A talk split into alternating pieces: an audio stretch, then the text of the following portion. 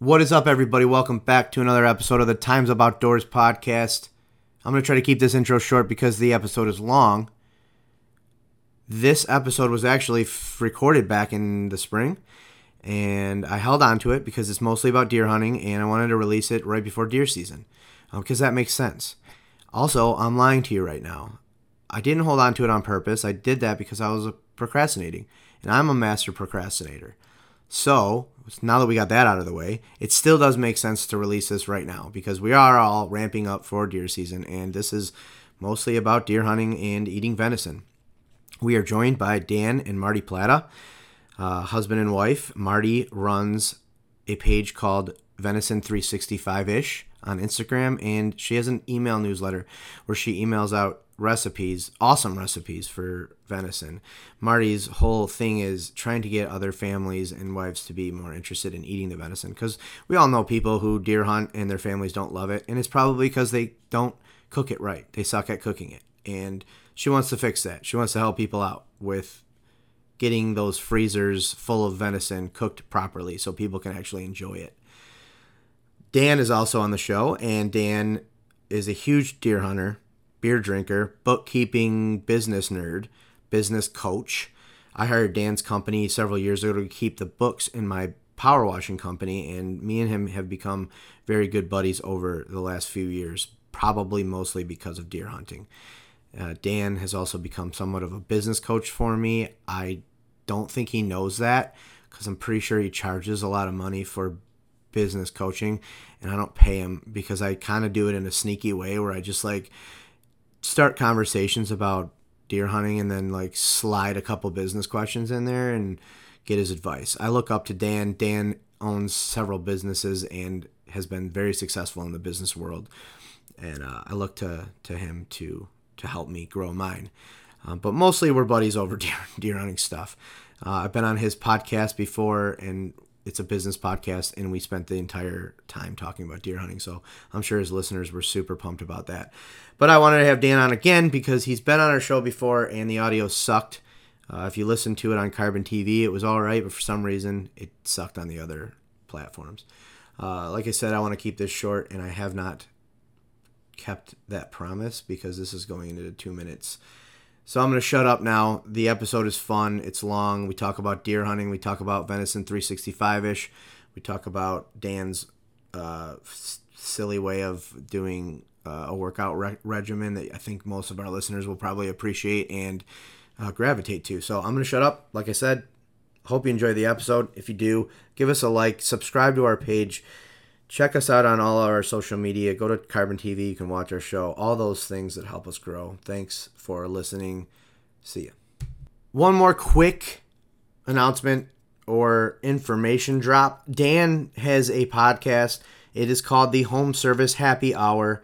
He's that's new, so he's starting that up. His old podcast was Bookkeeping Beer and B S. You can listen to a ton of his episodes on there, and you can check him out at best damn bookkeeping dot com if you need a bookkeeper for your business.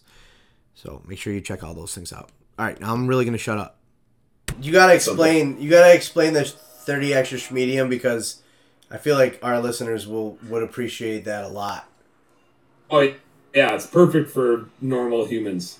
Normal humans love thirty extra schmedium. But, so, so explain. And then I got some, I got some shitty so you beers. Explain it? Yeah, no, you gotta explain it. Are we, are we recording right now? Yeah, we're we're recording.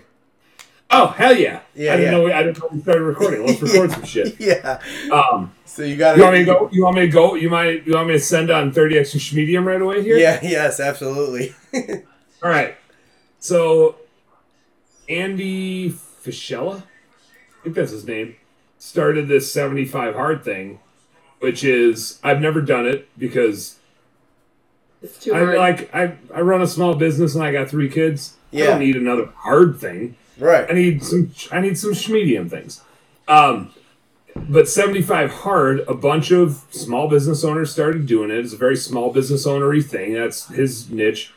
And it's something like seventy-five straight days, no alcohol. So I'm already out. I'm just not going to do that. Um And it's like ninety minutes of workouts in a day, like a forty-five minute hard workout and then forty-five minutes of a walk or something like that. And there's some other stuff that goes along with it, uh, uh, drinking a gallon of water a day and some things like that.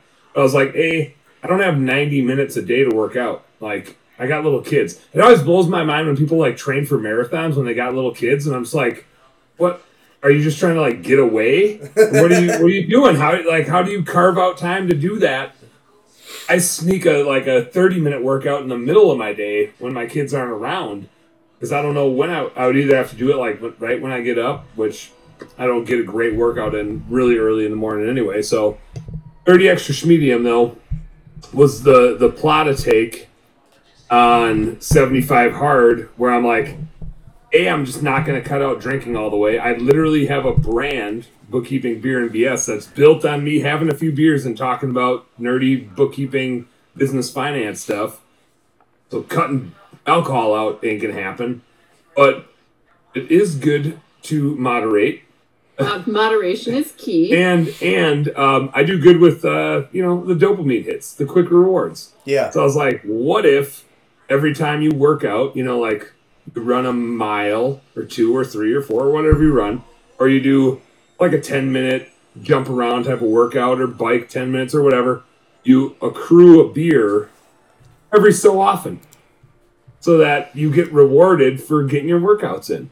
And you can bank them and stack them up and go nuts on the weekend, or you can just have a couple. So yeah. define, I mean...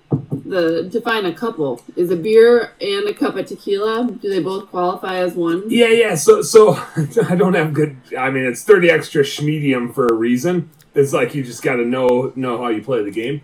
Um, so there's just no hard and fast rules here. But uh, essentially, I, I count like a beer as a drink. But if there's a twenty ounce beer, it's still a beer. So I, if there's a twelve ounce beer or a twenty ounce beer, I'm probably having a twenty ounce still beer. One. Still one. Um, If I'm pouring a glass of wine, it's going to be a big glass of wine. If I'm having a cocktail, I'm going to make it extra strong so I can have less of them, um, you know, to have the desired impact. But um, the, the idea being, it just makes you pay more attention to it because I'm from Wisconsin, and otherwise I'll just drink like a twelve pack in two seconds and not realize it because right. That's what we do. You just get some Busch Lights and let it rip. Um, and it just forces me, instead of doing three workouts a week, I'm going to do five because I'm trying to earn me some drinks so that I can have more Busch Lights. And so it's a, it's just a fun way to like keep track of it. I lose a few pounds doing it for sure, but it also probably has me drink a little bit less and work out a little bit more. And I'm not trying to do seventy-five days without drinking and lose a bunch of weight. I actually, and this is me as a C E O too, running our businesses, I don't like setting ridiculous goals that aren't sustainable. I don't love the, I'm going to make a huge push to here, because then you get there and you're there and you're like, I made it. And then you relax. And I see a bunch of people that do that, like fall into depression, oh, whether no. they do it in their personal lives or in their business world. Really? They make this huge push and try to like do something phenomenal. And then they, sure, they either get there or they don't. If they don't, they get depressed. Yeah. But if they get there, they still have a huge letdown afterward. And I'm like, I don't want, I've I've lived my entire life trying to create like stability where I don't have huge ups and downs. Right. Because ups and downs suck, and I'm a small business owner and I have plenty of those. Yeah. So yes. I don't want any more of them. Yes. I don't want huge, huge, huge wins, and I don't want huge, huge, huge losses. I want like consistent, repeatable wins so that I can go hunting and fishing whenever the hell I want. Yeah. That's what I want. Yeah. Uh, so thirty extra schmedium. Consistent I, wins. I, I win three beers a day. I like the hell it. I want. I love it. I think it's the perfect like program for uh for people like us, and, and especially like, you know, everybody jumps on the bandwagon in, in January, usually in January or February, because it's like new year, new me kind of thing. And it's like a good time to do that stuff. But then I've seen the seventy-five hard. I've seen some people that have done it, and I, I've never even considered doing it because I think that it is insane, first of all, to not drink for that long. My wife is currently almost done with one hundred days of no drinking. She does that every year. You might as well just not drink ever again. Yeah, that's what you I feel. I was like, one hundred days. She asked me if I was going to join her every year. I tell her, no, I'll do thirty. I do thirty days without without any alcohol, usually in January. So, But weren't you talking on a recent podcast that you were thinking about creating an app so that other people could uh, join in and, and you could gamify this? Yeah, I need Marty's brother to help me develop it, where it's like, yeah, when you win some beers, you know, like you get the foam up on the screen, or you ca- you cash in on a beer, just something to like keep track of for you. I mean, think about it, dude, because the seventy-five hard has been marketed. I'm sure somebody's making money off of that. You know, having a thirty extra schmedium. If you told me, uh, hey, Dan, I got these two things. I got seventy-five hard. And I got thirty extra schmedium. Yeah. No context. Which one do you want? Which one do you want, Zig? thirty extra schmedium sounds way better. Yeah, baby. Hell yeah. Like it's seventy-five hard sounds terrible. And it's schmedium. Who's gonna argue with that? Yeah, man. It's extra. I it's would not seventy-five I would, extra hard. I'd pay for the app and the program to jump on, on it and, and get game get get it gamified, because that kind of stuff, like. The word gamified recently came in my vocabulary, and that like makes sense. It's like you, you do that stuff, and it, and it like motivates you. Just some wins. Just give me some quick wins. Just want them quick wins. Yeah, and a lot of them. I want to stack up the wins. Yeah. So I we didn't really introduce. That was a good introduction for Dan. It tells you. Yeah, that lot, pretty much does everything you Dan. need to know about me. And working hard, drinking hard, and I hunt and fish while I do all fishing. that. Yeah, nailed it. All of it. This is part two of uh, the Venison three sixty-five ish episode. We did one. Uh, man, when was that? December? No, it was longer ago than that. I think it was before. Was it? It was like mid hunting season. Yeah, it was. We we recorded an episode, and if you listen to it, you probably listen to it on Carbon T V because a lot of people do. Um, but we before I had an Instagram, Zig. Yeah, because yeah, I told you you had yeah, to get one. It was the impetus for you starting the Instagram account. And I do have I do have some good updates on all the shit that Ben and I made this winter with all the venison we had. So, so we, got we got more venison stuff to talk about then. We got a lot yeah, of so we, we recorded it, and if and if you're a, a, a listener on the podcast platforms, you never got to hear the, hear that one because the audio for some reason did not work. It only worked in the video October. format. Early yeah, October. It was. Wow. Holy it was, cow. It was after, um, so we had just gotten in. I uh, Ben and I shot some big Kentucky bucks, and I think we talked about that on the yeah. show a little bit. Yep. And then he and, I, he and I shot the biggest bucks of our life, both on a on our rut hunt that I was texting you. But when you were, you think you were in Missouri. We were in Missouri. And I was in the Illinois. Yep. And Ben and I stumbled on some real big bucks. Yeah, we were in Missouri seeing, well, I was seeing nothing. My buddies were seeing big bucks, but but uh, yeah. So uh, Dan is my bookkeeper for my business, my pressure washing business, and has become a friend of mine over over the course of the last couple of years. He also has a podcast, um, Bookkeeping Beer and B S, that I listen to all the time. And if you're a small business owner, you should too. And then his wife Marty, she has a bl- a blog. You would call it a blog, correct? I'd call it a blog. Like a food blog of, of sorts, but it's venison. And it's called Venison three sixty-five ish. And she has an Instagram account now because I bullied Thanks, her, I bullied, bullied, her, bu- ugh, bullied her into that last time we were recording. Um, she posts... Uh, apparently, you can, nobody, apparently nobody uses blogs anymore, so I had to get with the times.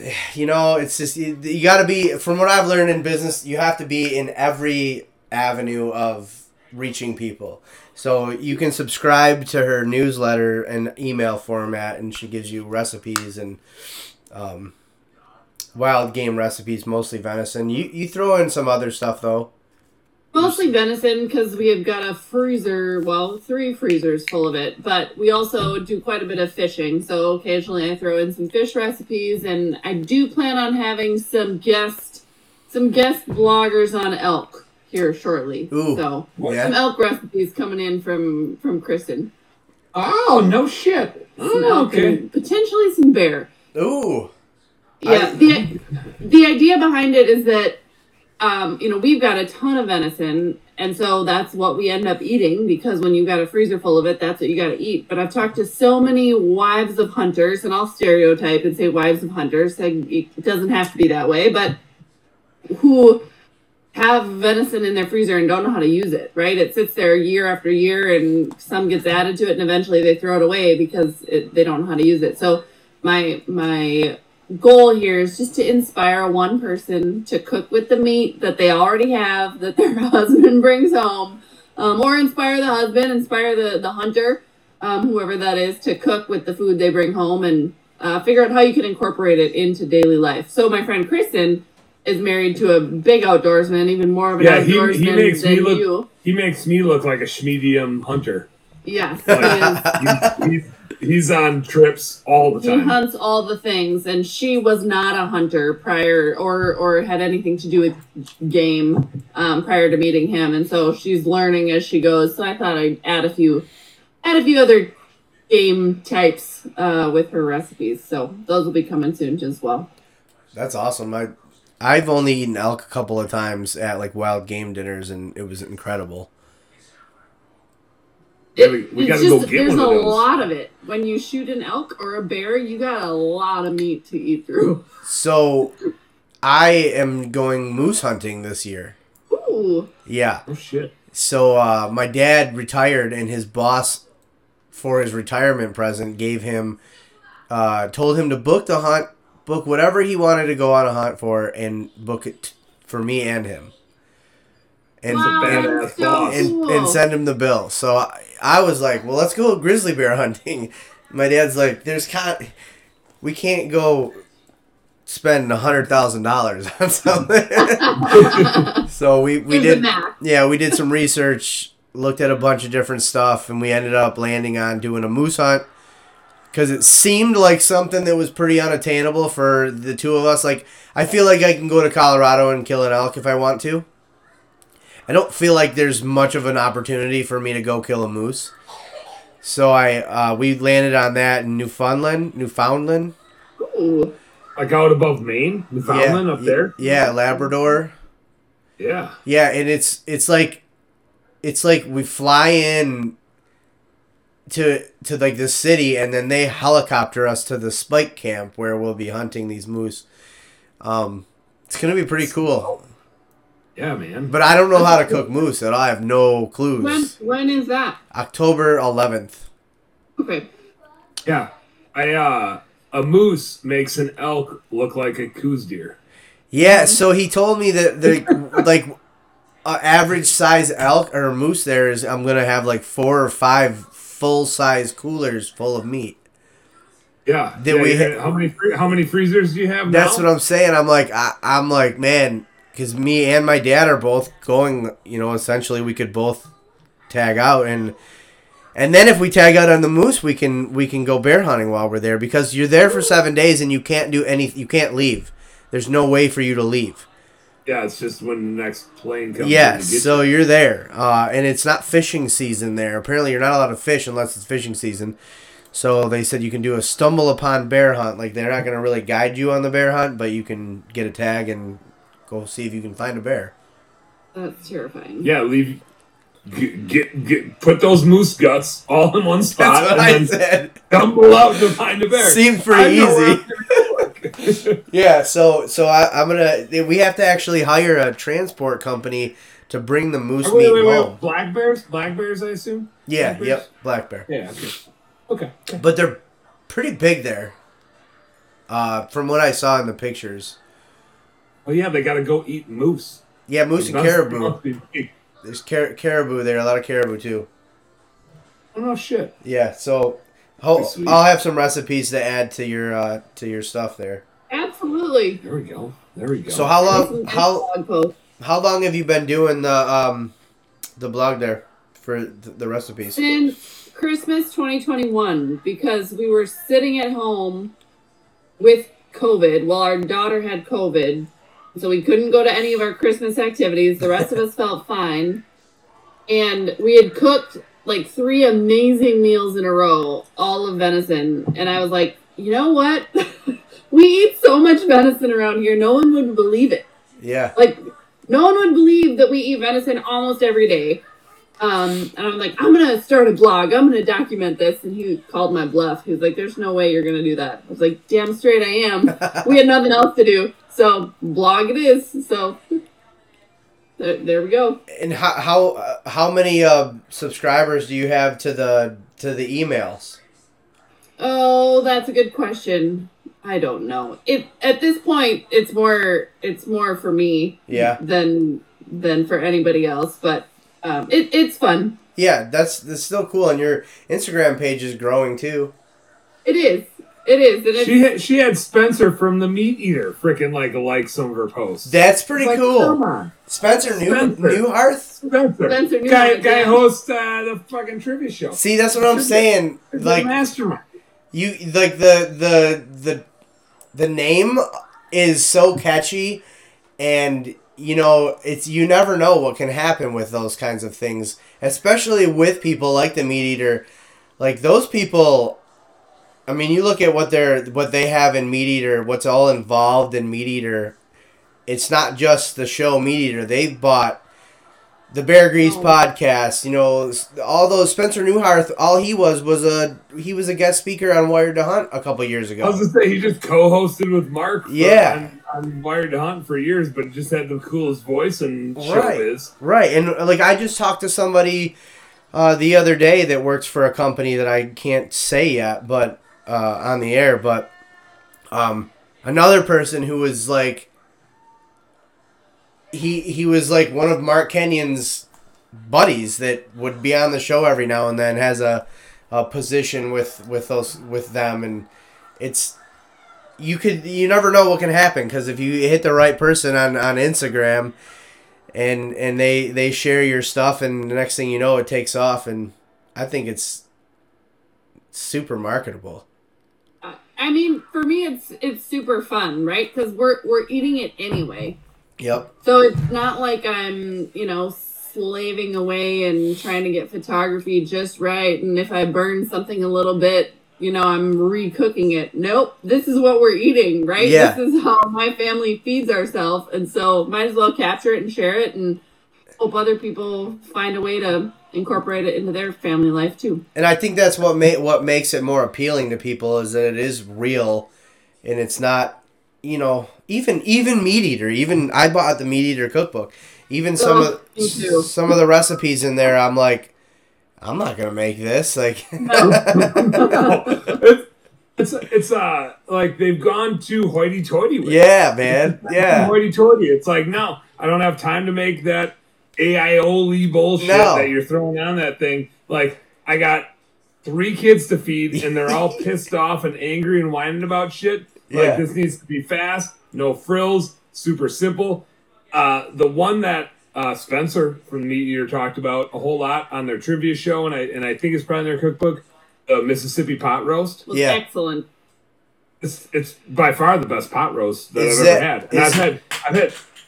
I've had venison roasts since, like, since before I could talk. It's, that was a staple in my household, and that, that like, blew my socks off. I'm, I, I still don't love pot roasts in general. But if is I was that the one, one with uh, pepperoncinis and the ranch ranch packet? Yeah, the ranch and the au jus and the pepperoncinis, and we, I mean, like, we're a very, like, meat and vegetable type of family, so it was, like, potatoes and carrots and mushrooms and onions, and we just, like, piled it all on, like...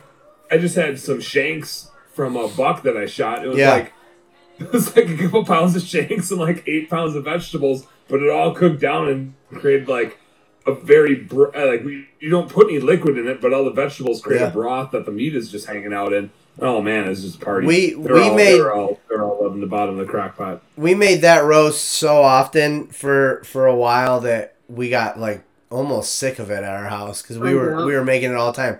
It's so good. I in fact, it's kind of funny because it's a running joke at our firehouse that I make that that's all I know how to cook is that roast.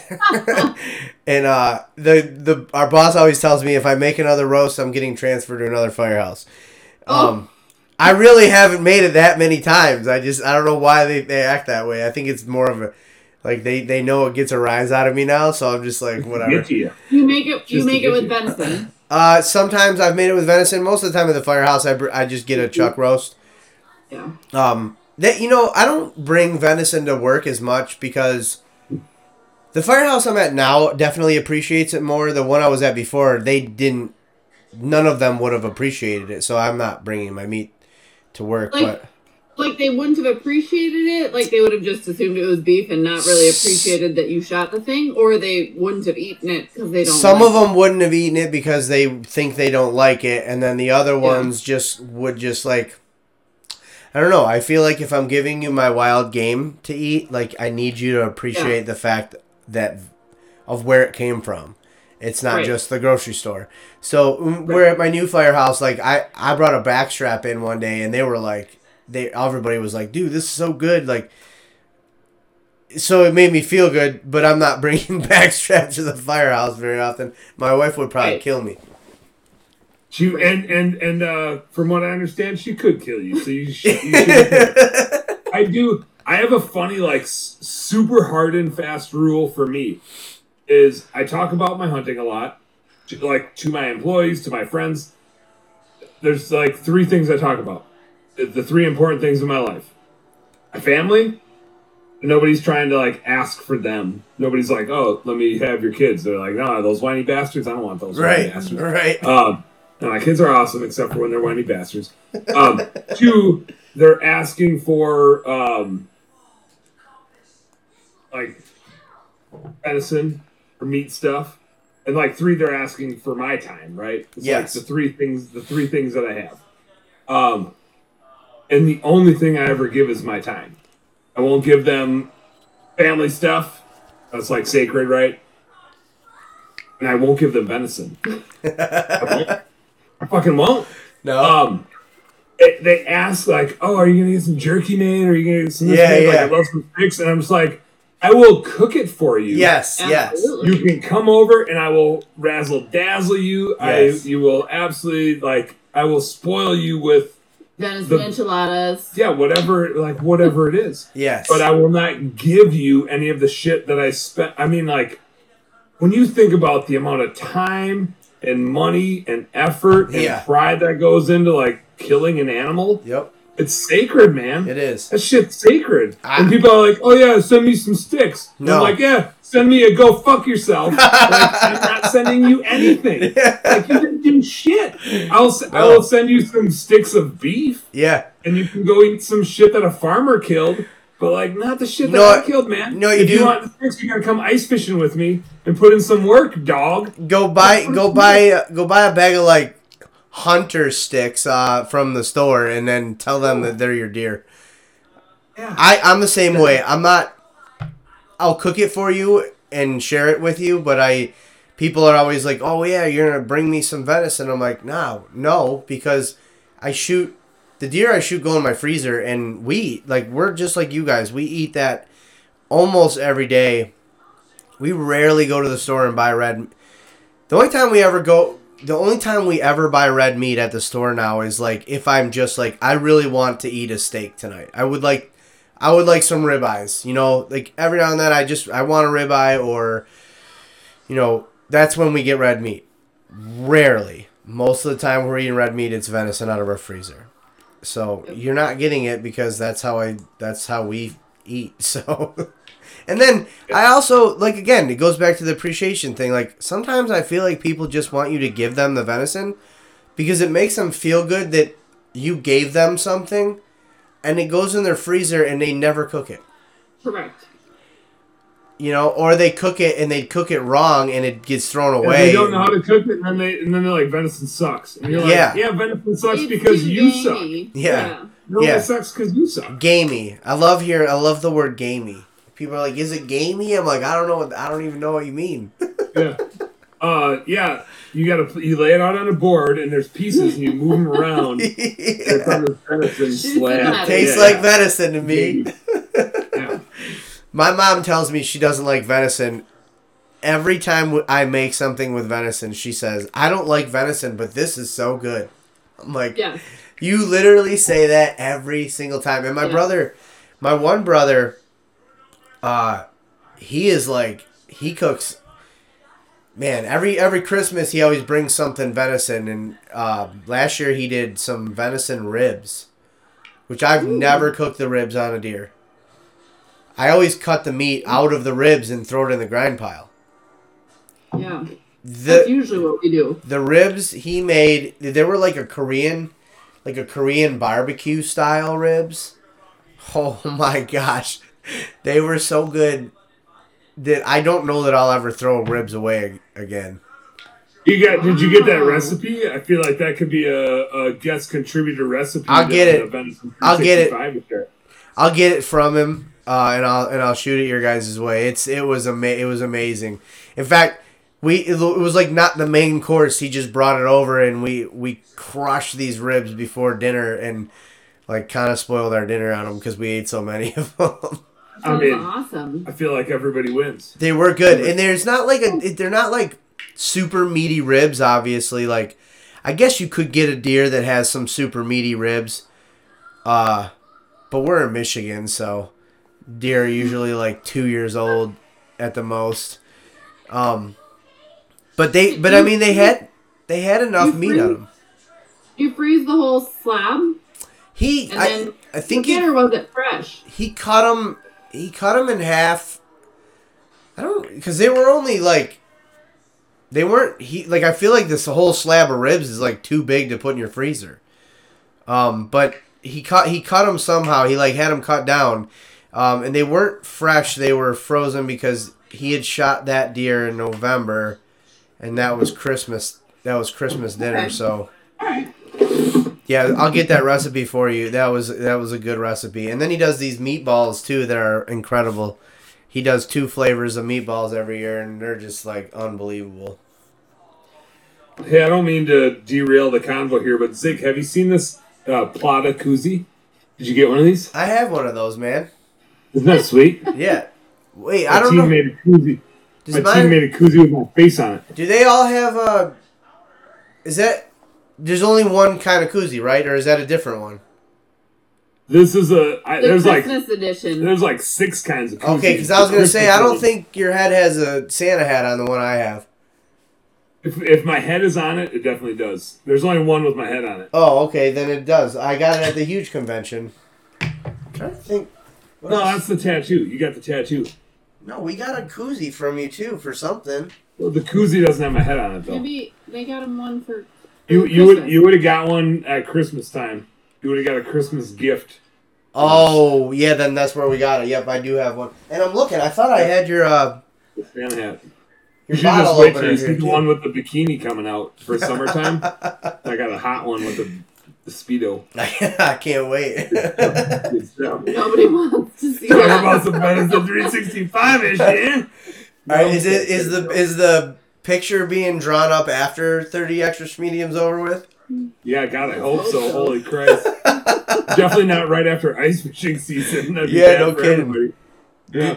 Um, did you get a lot of ice I fishing? A, I heard a good one. This was this was a Meat Eater one today. I I think I heard Yanni say it, and nobody nobody uh, laughed at it, but I want to repeat it because I laughed. I was working out while I listened to it, and uh, they were talking about a fanny pack that is the sh- it has a picture on it that looks like a dude's gut hanging out over his jeans. That's like that's what's on the fanny pack. Yeah. And, and as as like the bit was fading away, Yanni's like, I think they call that a Dunlap. And then like nobody said anything. And they're like, is it Dunlaps over your buckle, your belt buckle, or something like that? And I was just like, oh, that's fucking brilliant. Nobody laughed. Nobody, nobody picked up on it. So I, like I feel it. like uh, maybe maybe my ice fishing. My post ice fishing koozie would have me with the Dunlap. Did you guys? Did you get all? You guys probably hanging over my uncle. You guys got a lot of ice fishing in this year, didn't you? That you, I saw you. You, you had a bunch of lives that got got you booted off Facebook. Got me booted off of the F book. Yeah, I'm a all, terrorist now. All because you so. were cleaning fish in a video. I was cleaning fish. I, the here's the stupid thing that Facebook does when you go live. It has you put a title on the live video when you like go live within Facebook, but then it automatically makes a secondary just straight up post with the title. Huh. And there's and, and you have to like go back and delete that post. Well, my title of my video was Slate 'em, now it's time to slice 'em. And so with the video context, that was fine. Yeah. With just a straight up post. They were not a fan of slate them. Now it's time to slice them oh without any context. They frowned upon that, and they put me in Facebook jail for a month. Does somebody have to report that, or did you just, like, does Facebook just see it? Facebook just they they have an algorithm that said, no, you're a naughty human. Wow. Naughty, then you're on a timeout for a month. Just cleaning your fish. It was a month, first offense. A month. That's a lot. Nice yeah. It was, it was only a Facebook jail um, for going live. I could still post. Oh. I could still see everything. I could still post. I just couldn't go live, which was weird. It was a weird purgatory, which sucked for me because I go live a lot. Every week. Like twice a week. twice a week. Yeah, at a minimum. So that was kind of a bummer. But yeah, now you go live on your who, whose page? Somebody else's page? Gyrus as my producer, so he synced up my StreamYard account, and I was just going live on his for a while. It's so funny. Are you back now? I'm back now. I'm no longer live as Jai. That's that good. Sounded cool.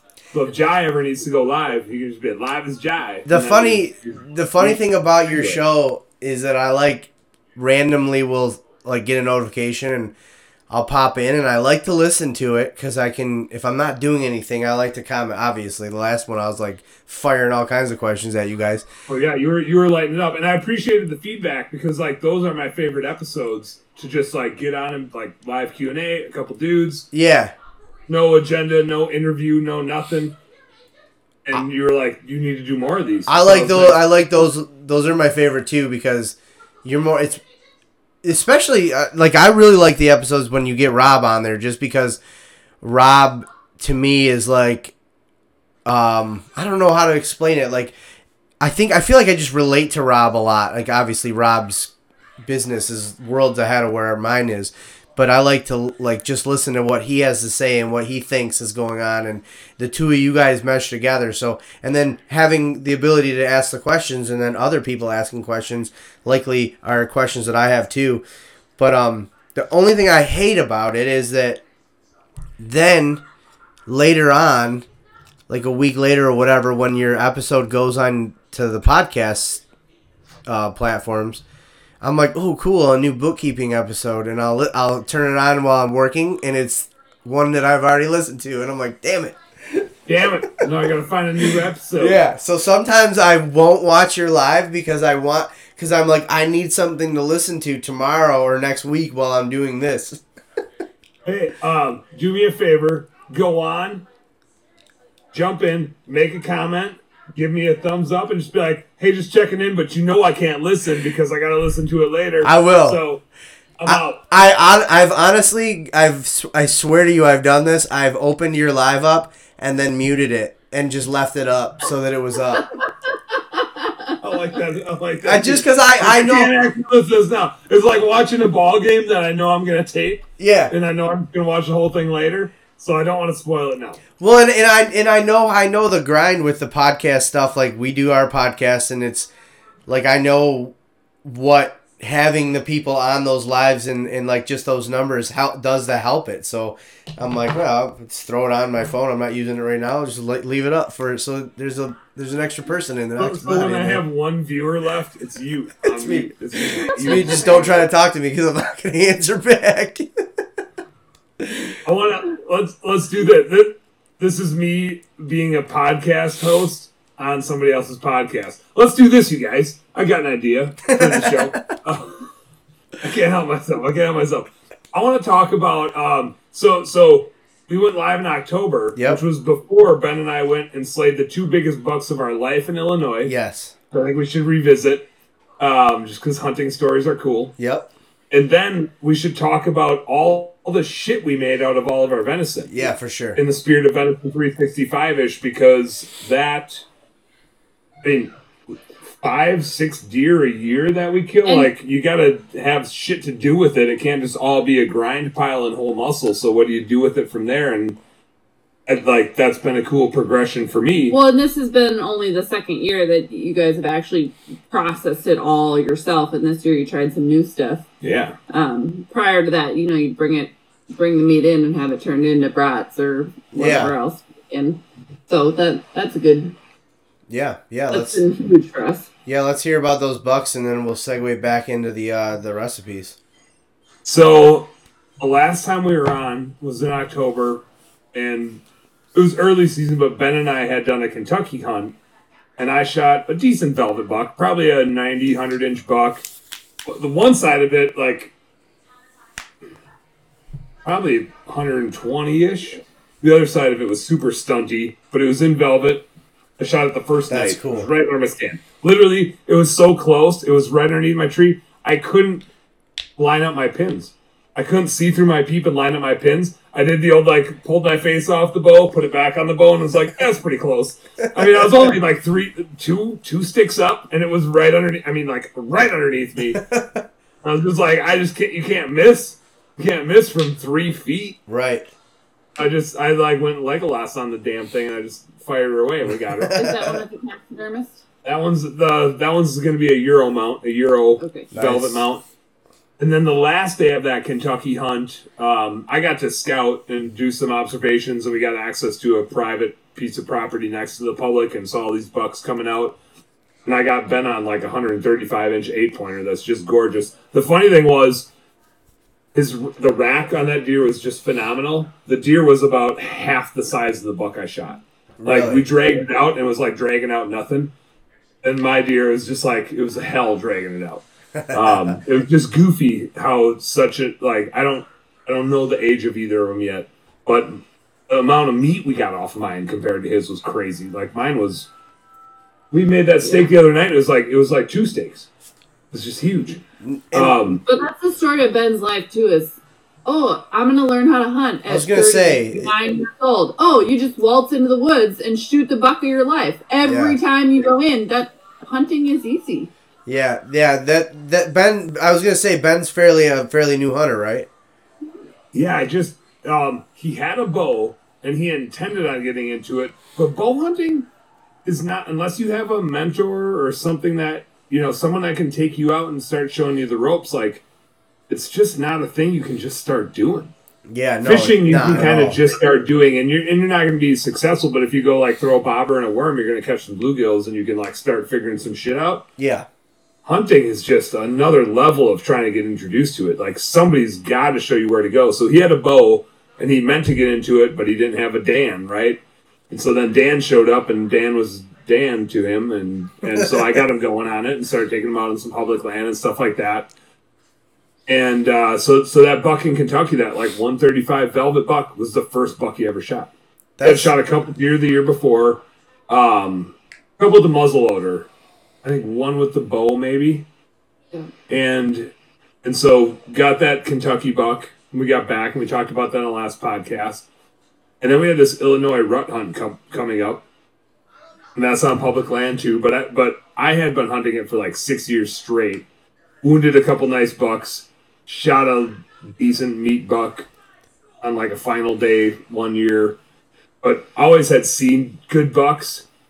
And... Ben has Ben does something that I don't think most hunters either have the ability to do or the guts to do, which is he goes all in. So he like spends all of his money on the nicest shit. He just nonstop studies. I mean, he's watching every YouTube channel and catching up on videos from the hunting public and the the this thing and the that thing, and he's like. He's he's bringing me ideas, and I'm just like I don't really like, and I've got experiences. From right. back to when I was like five years old, right? Yeah, yeah. I've been hunting like I've been hunting since I could walk, and so he doesn't have all these experiences to draw on. He just is watching videos, and so I'm trying to like lend him my experiences. But he also he runs a multi-million dollar sewer and drain cleaning business in the Twin Cities. He's an awesome business owner, and he's been on my podcast before to talk about the business stuff and to talk about hunting stuff. Um, but he's not shy about like being like, I like this thing. And here's all my money on all the things that could be bought for the thing.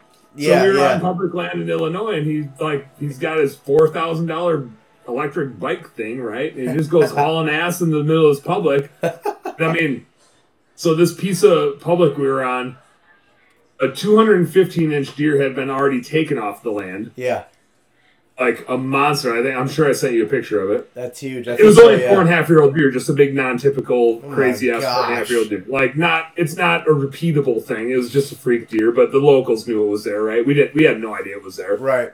We, we just, this is just a spot we go to because we know a guy that's a farmer fifteen miles away that we've hunted his property, and his property sucks, so we started hunting this public. Yeah, it wasn't intentional to hunt this public. It was just nearby some other shit we had access to. Um, but last year. we both saw a big nine-pointer that probably would have scored one sixty, one seventy, huge nine-pointer. And we were like, I mean, we both saw him within twenty yards. Oh, wow. And neither one of us could get a shot at him. And I, in that same year, I wounded two nice deer and never found either one of them. One of oh, them died, gosh. one of them lived. We got Yeah, like, I remember that. We were in Missouri that same week, too. Yeah, and, and you probably got my depressing string of yeah. text messages of, like, day one I shot a nice yeah. one and we never found him, and, and the last day I shot a nice one and we it's never funny, found him. It's funny, I can literally remember what sh- I was, like, remember the tree that I was sitting in when you were texting me about that. God, it's brutal. It's brutal. Um, but but I'm a I'm just a determined, stubborn son of a bitch, right? So I keep going back. And uh, so anyway, this year we get down there, and literally day one in the afternoon, so like morning we hunt and we and it's more like hunt near a spot we want to set up trail cameras. And so we set up some trail cameras, we hunt, we set up some trail cameras, and we go back in the afternoon, and Ben just rockets back into a spot a mile or two back in that he had scouted the year before, and I'm not in a tree. And he's like, it, I didn't see the messages until I was up the tree, but it was before, it was like I was at the base of the tree and he must have been texting me and I had my phone in my hand. Yeah. I got up the tree to a spot I wanted to sit with a certain wind, and I look at my phone, and there's just a picture of Buck holding a, or a Ben holding a big-ass buck head. Jeez. And I was like, what the hell? I mean, like, he scooted in there, he got up a tree, ten minutes, here comes a hot doe, here comes a monster buck. It ended up scoring like one seventy-eight, and it was the same, it was the nine-pointer we had seen the year before, but it got wounded the year before, and now it was a sixteen-pointer. It scored less. This it, it might have been bigger the year before. Huge. I mean, just like perfect nine. Gosh. Huge tines the year before. Now it was less mass, but more just goofy shit hanging off of it. It had a double beam on one side. Jeez. It had a drop tine that would have made it like a one eighty-five on the other side, but the drop tine had already been broken off, so it was a one seventy-eight. Holy shit! Like biggest buck.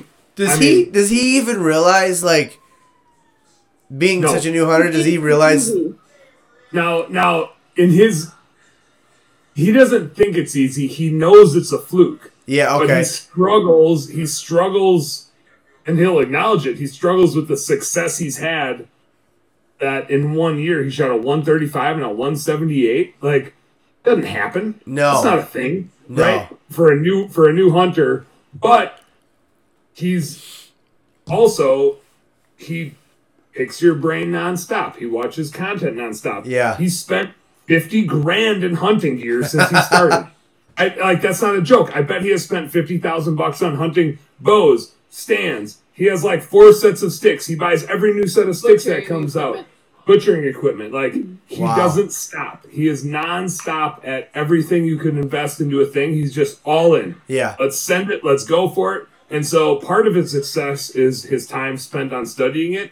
And part of it is he just buys the success. Right. He buys the, he knows the, I mean, like, not that he buys my friendship. Like, he's a right. good dude. We're great friends. But, like, when we're hanging out, we're talking about what we're doing and where we're going hunting. And yep. he's not, he's not just sitting there like, let's talk about nonsense and stuff. He's like, what if we do this? Should we go that? Should we do this? What if the wind's doing this? And how right. does that work? And how does this work? Like, he's just constantly learning this stuff. So I don't want to take anything away from him.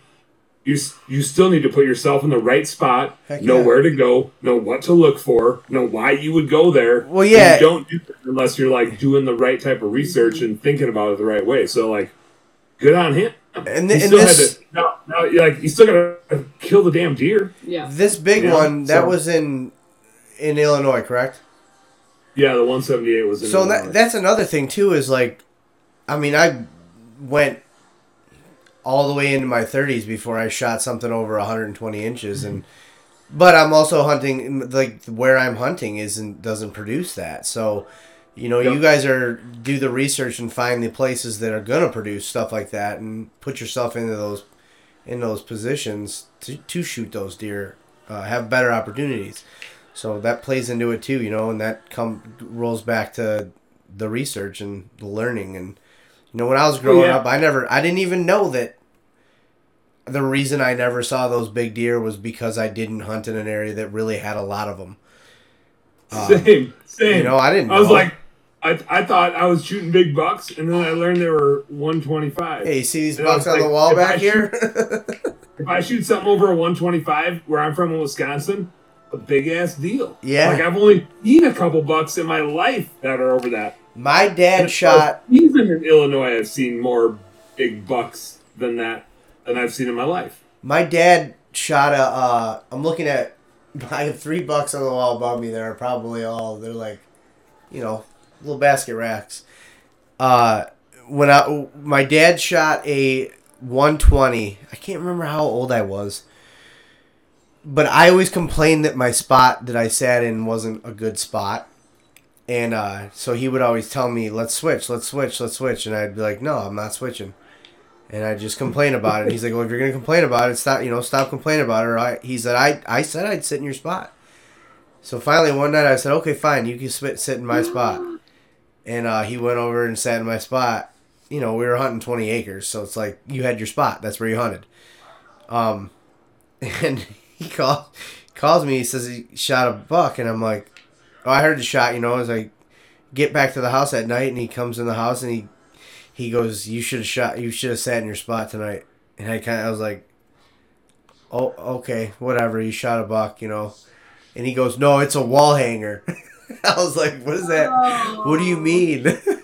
So I remember when we when we went out to find it, it was the first time I had seen a buck that big, like, other than like hanging on a you know buck pole or whatever.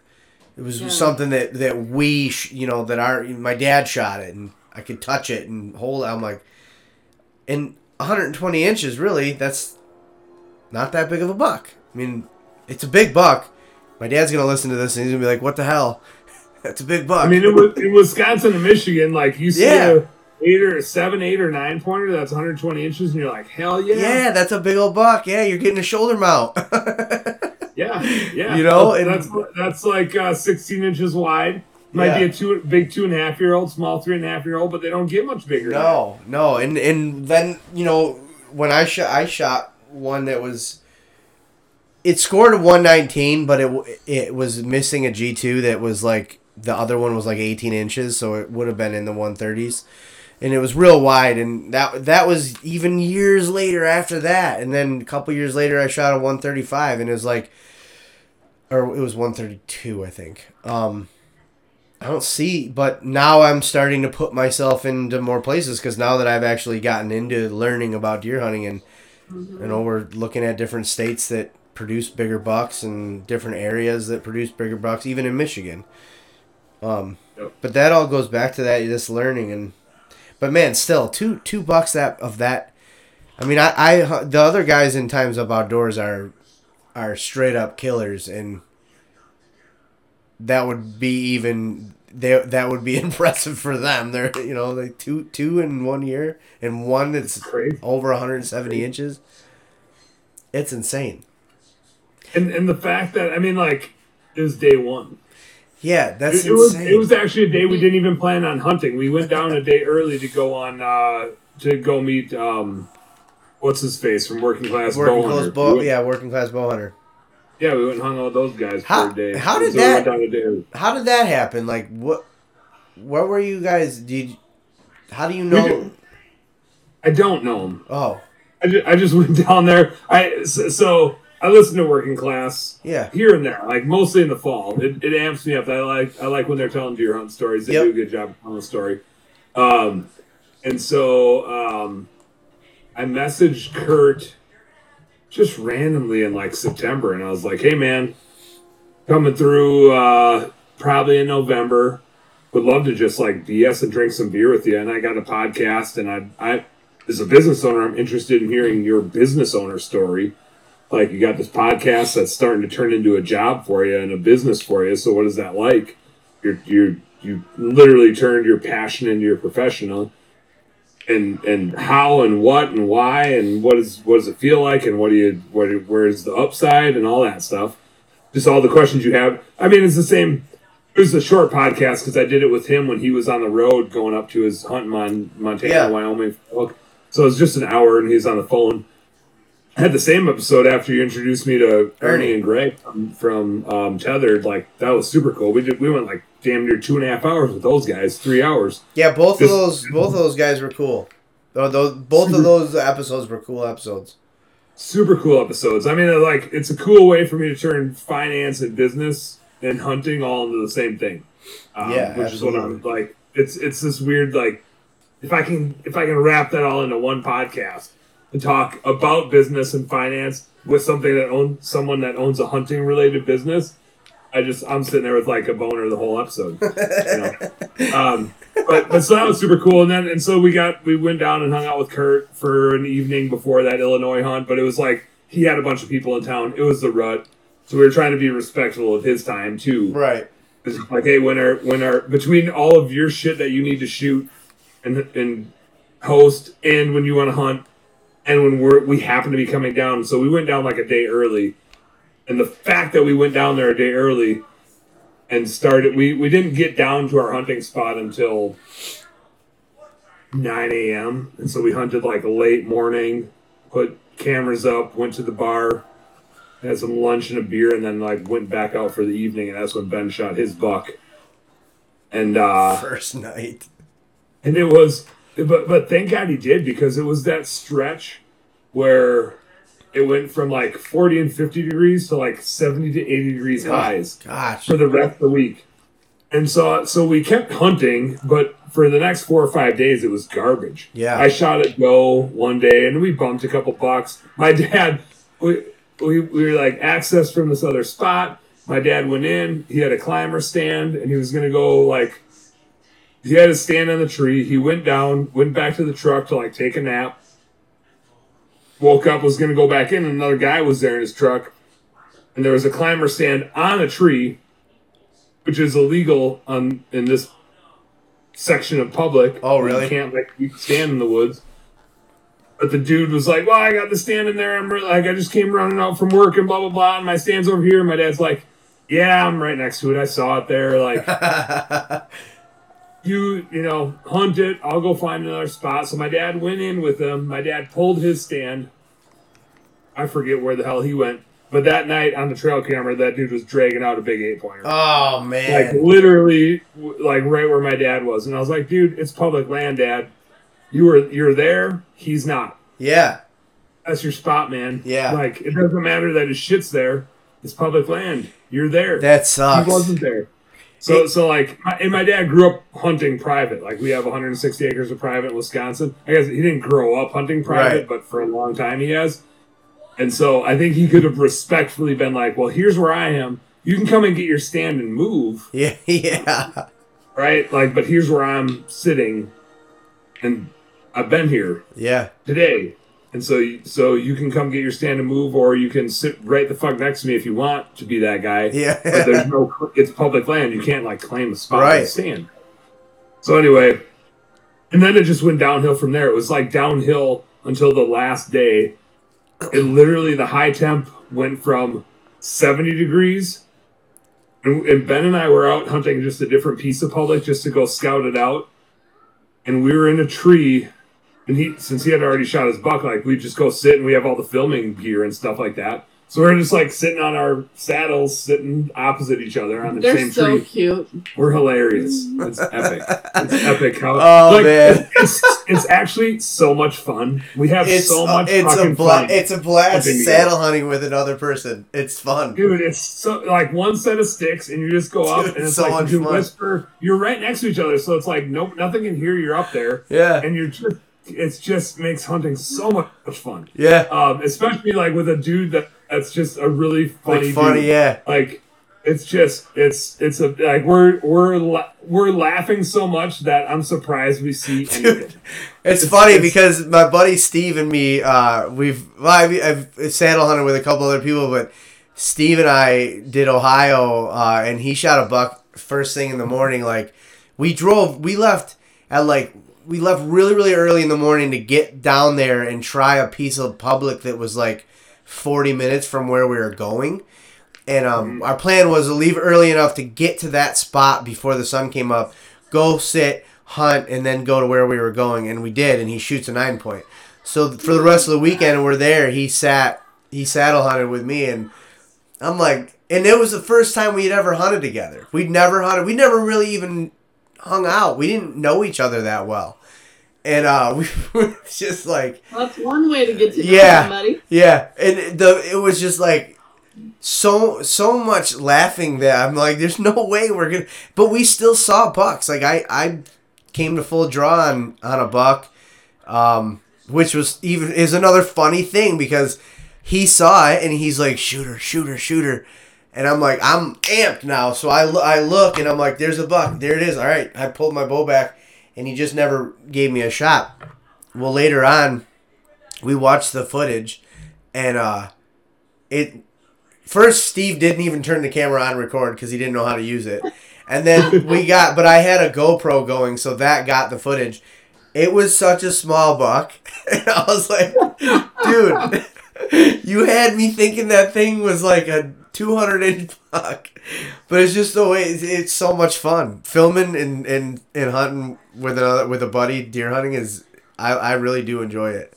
I never right. thought I really would, because deer hunting to me kind of is my like alone time, but mm-hmm. it's fun, man. It's it's a lot of fun.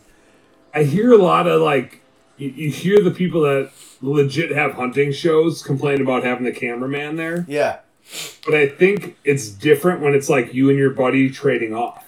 It's not a cameraman. Yes. It's a hunting buddy yes. to keep another set of eyes and to like keep you alert and joke around. And yeah, yeah. like you might botch more stuff yep. than, than you add on. But like, I don't care. Ben and I reflect a lot that it's like, we're just out here to shoot some deer and fill the freezer. Yeah. We don't care if we shoot a bunch no. of big bucks. It's going to happen. Yeah. Because we're out there. And if you're, and if you don't have fun while you're out there, you're not going to stay out there. Well, I don't care if you're on your phone or talking to a buddy. You're better off dicking around on your phone or talking to a buddy than you are not being out there. Yeah. And and uh, and the thing, I think, with guys that have, like, legit shows, like, it's, they, ha- they got to shoot something. So, like, that pressure that they have probably makes it not fun, period. Just like having the camera guy in the yeah. tree is just an added thing. But for us, we film for our show, but at the end of the day, we do the show for fun, and you know, we're providing content that's, to me, more realistic than than uh some of the shows that are out there. And and I don't have a deadline. I don't have a You know, there isn't a there isn't a there isn't pressure like that, so I can have fun uh, and not care, and have a having having a guy in the tree filming you know, or you filming somebody else. Um, you know, when we went to Ohio, it was funny. This guy Tyler, he just started hunting with us last year and uh, or two years ago, and he uh, he shot, I think he shot yeah he shot a buck that he went up the day before, and he shot a buck. So when we got there, he was like, oh, I'll just film somebody. So he came with me. Well, we went and did a bunch of scouting. We found the spot, and uh, we we get to we get out there, and we get out of the truck, and he's like, dude, I left my saddle at the campground, which was like twenty minutes away. So I'm like, whatever. See you later. Go get it, and then I'm going to go walk out to the spot that I think I'm going to set up in, and I'll send you an on-X pin. And uh, I know he thought that I was mad at him, I because he didn't know me very well, and uh, like he works on the ambulance at the firehouse that I used to work work at, and he's like, you know, junior to me, and I know he was like in his own head thinking like I probably pissed him off and this is ruining his hunt, because of the way he was acting, I could just tell that he did feel that way, and I'm I'm just like, dude, nothing about this is upsetting to me. It's upsetting to me that you are probably pissed that you got to now drive back yeah, there. It's upsetting that you're thinking that this is upsetting. Yeah, you. But I don't care. I like, I'm going out to my spot, and when you get here, you get, and he he he showed up probably forty-five minutes later and climbed up in the tree, and I ended up missing a, a big ass eight point that night. Shot right over its back. But but I mean, like, the nice thing is you you got in there. Nothing was. You creeping in and setting everything up. Nothing was going to come by for the next half hour anyway, yeah. unless it was like a hot doe run around yeah. after bucks. But you would have shot it anyway, whether he was coming or not. Yep. It didn't matter so, to me. And it didn't matter. I think that's the that's what it like that's what the most important part about all of it, and even goes back to like the food aspect of it, like the the amount of like money, time, memories, everything that goes into it. It's it makes it all special. I I love hunting with a buddy. It's it's a lot of fun. It's cool. How about a six-year-old? Do you like hunting with a six-year-old? You know, I do, but it's a di- you you have to lower your expectations to the floor on that. Um, yeah, I hunted with Owen this year. Uh, he's four. All right. Um, so he, we went out and sat in a blind, a ground blind, on a food plot at my dad's in December, and I brought his iPad and I put headphones on his ears and he sat there, and I know people will say, oh, that's not hunting, you're on your iPad. Well, he's four. So if I wanted him to sit out there long enough to experience shooting a deer, yeah. uh, or dad shooting a deer, I, I knew that the iPad was the key. And it worked. He he watched the iPad, and every now and then I'd bump him, hey, look, there's deer. Hey, look for deer. And he would. He would look around, and then he would go back. And then finally, I, the doe came in, and I said, buddy, there's a deer there. And he goes, he looks up, he goes, shoot it! I was like, all right. So, it was cool, though. It was a lot of fun. You did? Yeah, yeah, I shot it, and he was pretty pumped about it. That's so awesome. And then our girls, we've hunted, I've, I think Addie shot her first deer at seven, on, like on her own. Whoa! Uh, both of them, actually. I believe both of them shot their first deer when they were seven. Uh, I Daddy's gonna be seven this fall. You gotta get her ready. Yeah. Go. You know what? You know what helped too is I used um the first year, I used a phone scope. So you like it's a mount that goes on the scope of the gun, and you put your phone on it where the camera goes through the scope, and then you turn your camera on your phone so you can see what they're aiming at. Um, oh, yeah. I do have... I mean, I have the Magna view. Yeah. Yeah. yeah so, like, they're not looking through the scope. They're also looking at your phone screen, too. But that way I was able to, like... I had it on a, a good rest. You know, we were in a, a wood blind, so they just put it on the windowsill. And, um, but I let them do it. We practiced shooting, and then I, and then I said, okay... You know, they aimed, and all I had to do was say, yeah, you're good. Pull the trigger. So that was That's pretty so cool. Yeah, it was cool. They've all, they've, they've, sh- Aubrey didn't get a deer last year, but Addie did. But yeah, they've been shooting one every year since. Nice. Yeah, but I've shot one with Danny when she was five. We were out bow hunting on the ground on public land, and we shot one in the first, like, that. thirty minutes. Just stupid. Which, and this last year...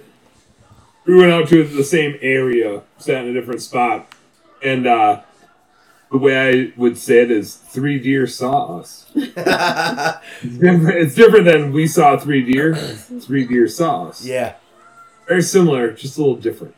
Well, but shooting a deer on public land with a five-year-old is impressive. On the ground. Yeah. Yes. Ground. That's yeah. impressive. I mean, shooting a deer on public land, period, is impressive. That's that's how I feel about it. I, uh, so I got to do it. So, so now this is Dan as a podcast host doing his podcast host thing again. So the Illinois hunt, and then the all the shit we made. Yeah. Yeah. Going back. Yeah. I'm coming back. Go back. Um, Circle back. I've had some drinks. I've had some drinks, but I'm coming back. All right. So... Ben shoots his buck day one. Yep. Unofficial day one. Like, accidental day one, because we just went down to hang out with Kurt from Working Class Bowhunter. Yep. And uh, and my dad and I are down there with him, and, and like, I kept hunting through the heat, and, and it's still the rut, right? So it's still, who knows? Something could happen. Anything could happen. That night that the cold front blew in, literally, so Ben and I are hunting, like, in the same tree across from each other. We have the film and shit. I don't think we filmed anything, but we're just BSing. And it, and we heard two bucks just smashing together. And it was it, they were not small bucks. Like, you can tell when small bucks are tinkling their antlers, and you can tell when big bucks are beating the shit out of each other. Yeah.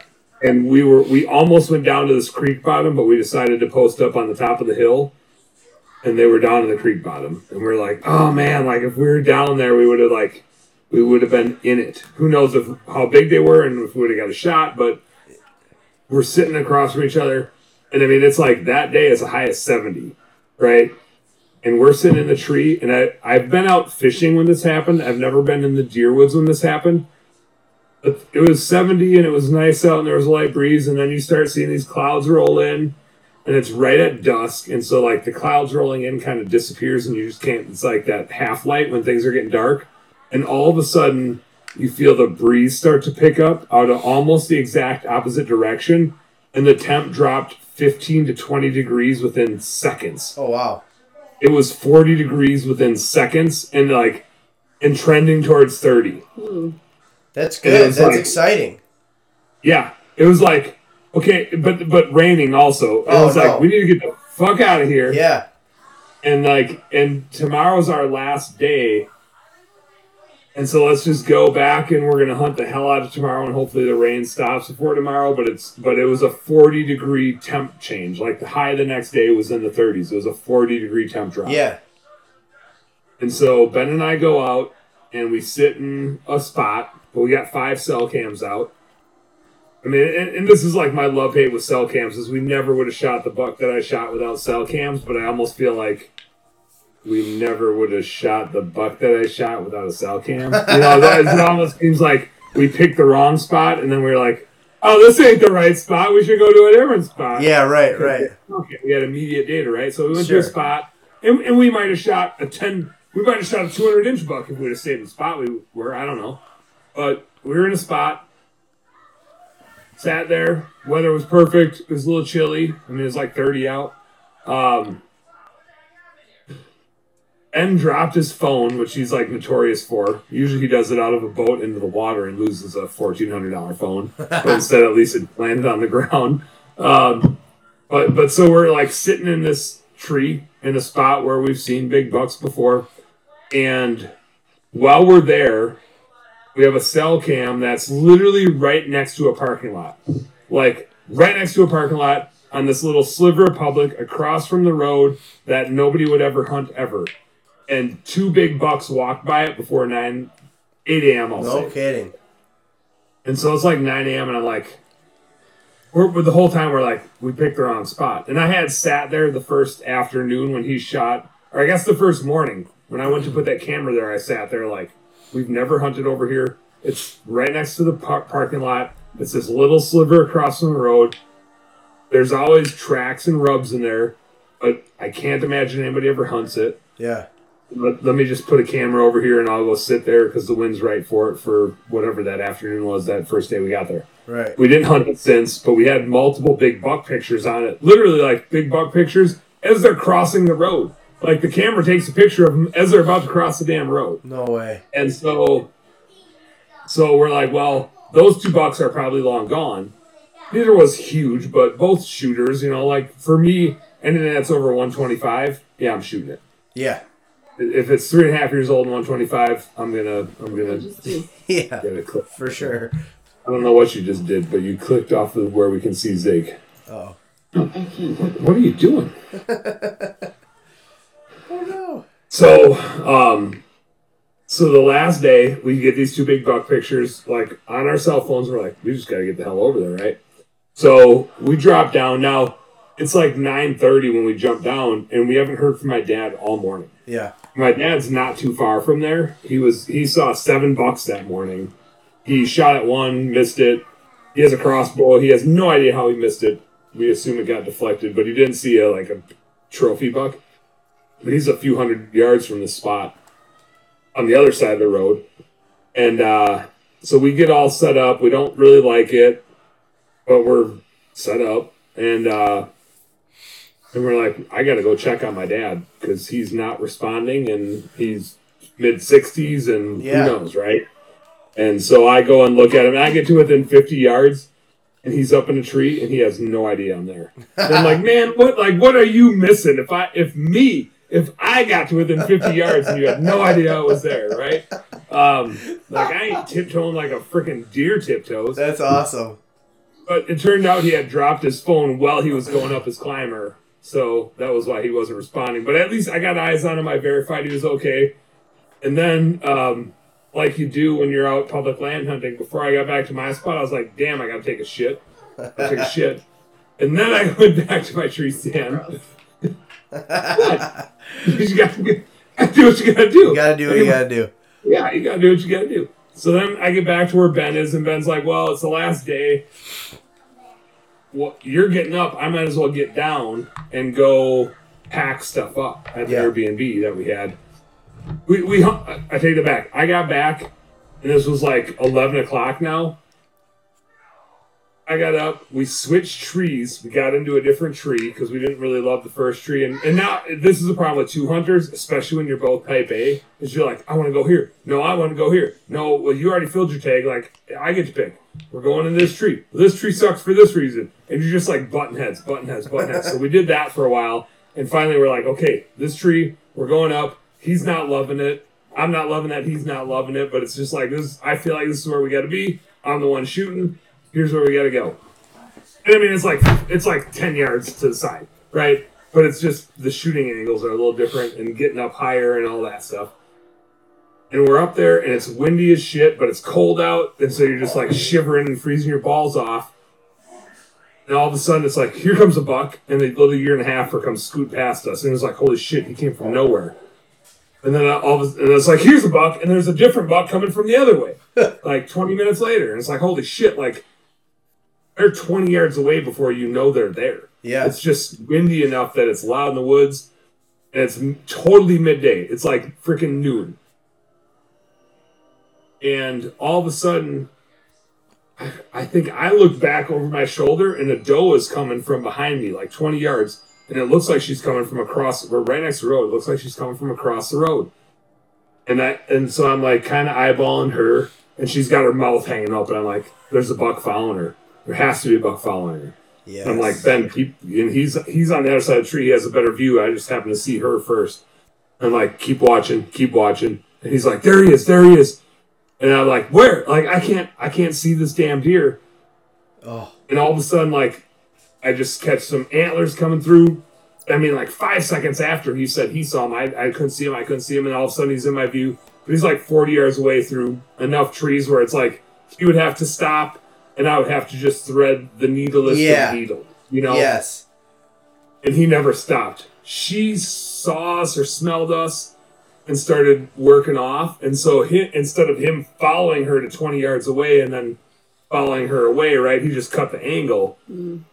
and so he never got within forty yards, and it's like, I, you just see just big mainframe beams, and you're just like, oh, I don't know what he was, but I know I, I would have shot him. Yeah. And, and so it's like, man, we were here for, A, two deer went right past our trail camera. Who knows how many other deer went past this area that morning? And now we've been here for an hour, and we saw three bucks and a hot doe come through, like, all either this way or that way. Like, yeah. This is just a hub. They want to come through. And so yeah. we sat there for another hour, didn't see anything, and he's like, I'm going to go back to the Airbnb and pack up my stuff and whatever. And I'm like, well, I'm going to stick the rest of the day, and we're supposed to head out tomorrow morning bright and early, but maybe I get up super early and hunt for just a couple hours right here. Like, clearly they want to go through here, and there's, like, this is a very hilly area in Illinois, if you can imagine that. And so they're, like, trying to get down, up and down these big gullies. And yeah, the thing, and yeah. Yeah, my buddy hunts in Illinois, t- tells me about the terrain there. Yeah, and, and so um, I'll say maybe there was a half hour before dark, and I heard, you know, something moving around, and I'm looking, and there's a big... big draw over to my right side, and I see a doe just kind of moving. Like, she's not being pushed.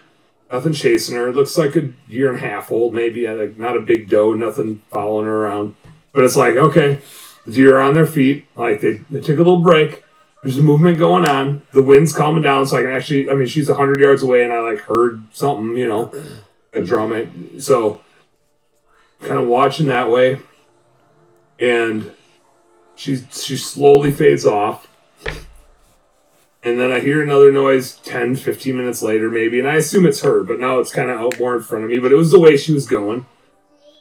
And then all of a sudden, and this is like classic bow hunting, right? All of a sudden it's like, oh, there goes a gray squirrel. Well, son of a bitch. Like, I heard something and I grunted at it, right? Because it's a rut, so I grunted at it. And I'm like, I I grunted at a gray squirrel. That's what just happened. Yeah, like, this, like it's just like classic where you're like, totally a deer, totally a deer. Nope, it's a damn squirrel. And there goes the squirrel scooting across.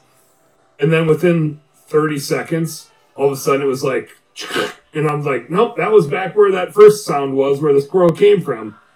And and all of a sudden this buck just materializes from around a pine tree, and he's like twenty-five yards coming right at me. And so he had heard my grunt, and I think yeah. it was probably him that aired in the first place, not the squirrel. The squirrel was probably up the damn tree. But I got distracted by the squirrel. And uh, and he came, and he just like came right at me, came right at me, came right at me to within ten yards, I'll say. And the year before, like I mentioned, I wounded two bucks in there the year before. Yeah. Both both one twenty-five to one thirty-five bucks. One could have been one fifty, but had one stunted side. The other was like a nice, just like one twenty-five, one thirty inch eight pointer. The the bigger one that I wounded, we uh, I have pictures of it, like it died, we found it. Um, I flagpoled it right in the top of the neck. Shot it right, it was facing me, five yards away. I shot it right between the brow tines, tried to spine it. It dropped, and then it got up and ran away, and we never found it. And and they, it was found a month later, like still alive, but couldn't stand up. It was, oh, wow. Just awful. It was like everything you don't want to have happen, yeah, that you, you, you like dread happened to that deer. It's the worst thing. Terrible. So if this, if this buck comes into me now, he's coming straight at me, which is what this other the buck did the year before. Ten yards away, it's like shooting damn near straight down. And I'm just like, don't spine him, don't spine him, don't spine him, don't try to spine him. Like that that was literally what I was trying to do the year before, was just shoot straight down on him through the spine, and I yeah. thought I could get to the vitals. It didn't happen. So this buck, this buck is coming at me, and I'm like, he's so close now, he's ten yards away. The wind isn't really doing much, but it's like the thermals are going to, he's downhill of me. The thermals are going to start carrying my scent down to him. And I'm I'm really good at scent control, but I've also been out there for an entire day yeah. and been marching back and forth and took a dump and went and found my dad. And like, I can't be scent proof anymore. Yeah. Right? Yeah. It's been a full day. And not that you're scent proof ever, but I, I worked my ass off at scent control. And if it was the morning, I would have been like, I don't think you can smell me. But right. in the evening, I'm like, I'm fucked. Right. so, so he's coming to like ten yards, and he and he just happens to like, he's still facing, but he turns his shoulder enough where I'm like, I think I can get between the spine and his shoulder, shooting down and into the body cavity, and I think I can kill this deer. And he's so close, I can't miss that shot. He's ten yards away, right? And so I just let her rip.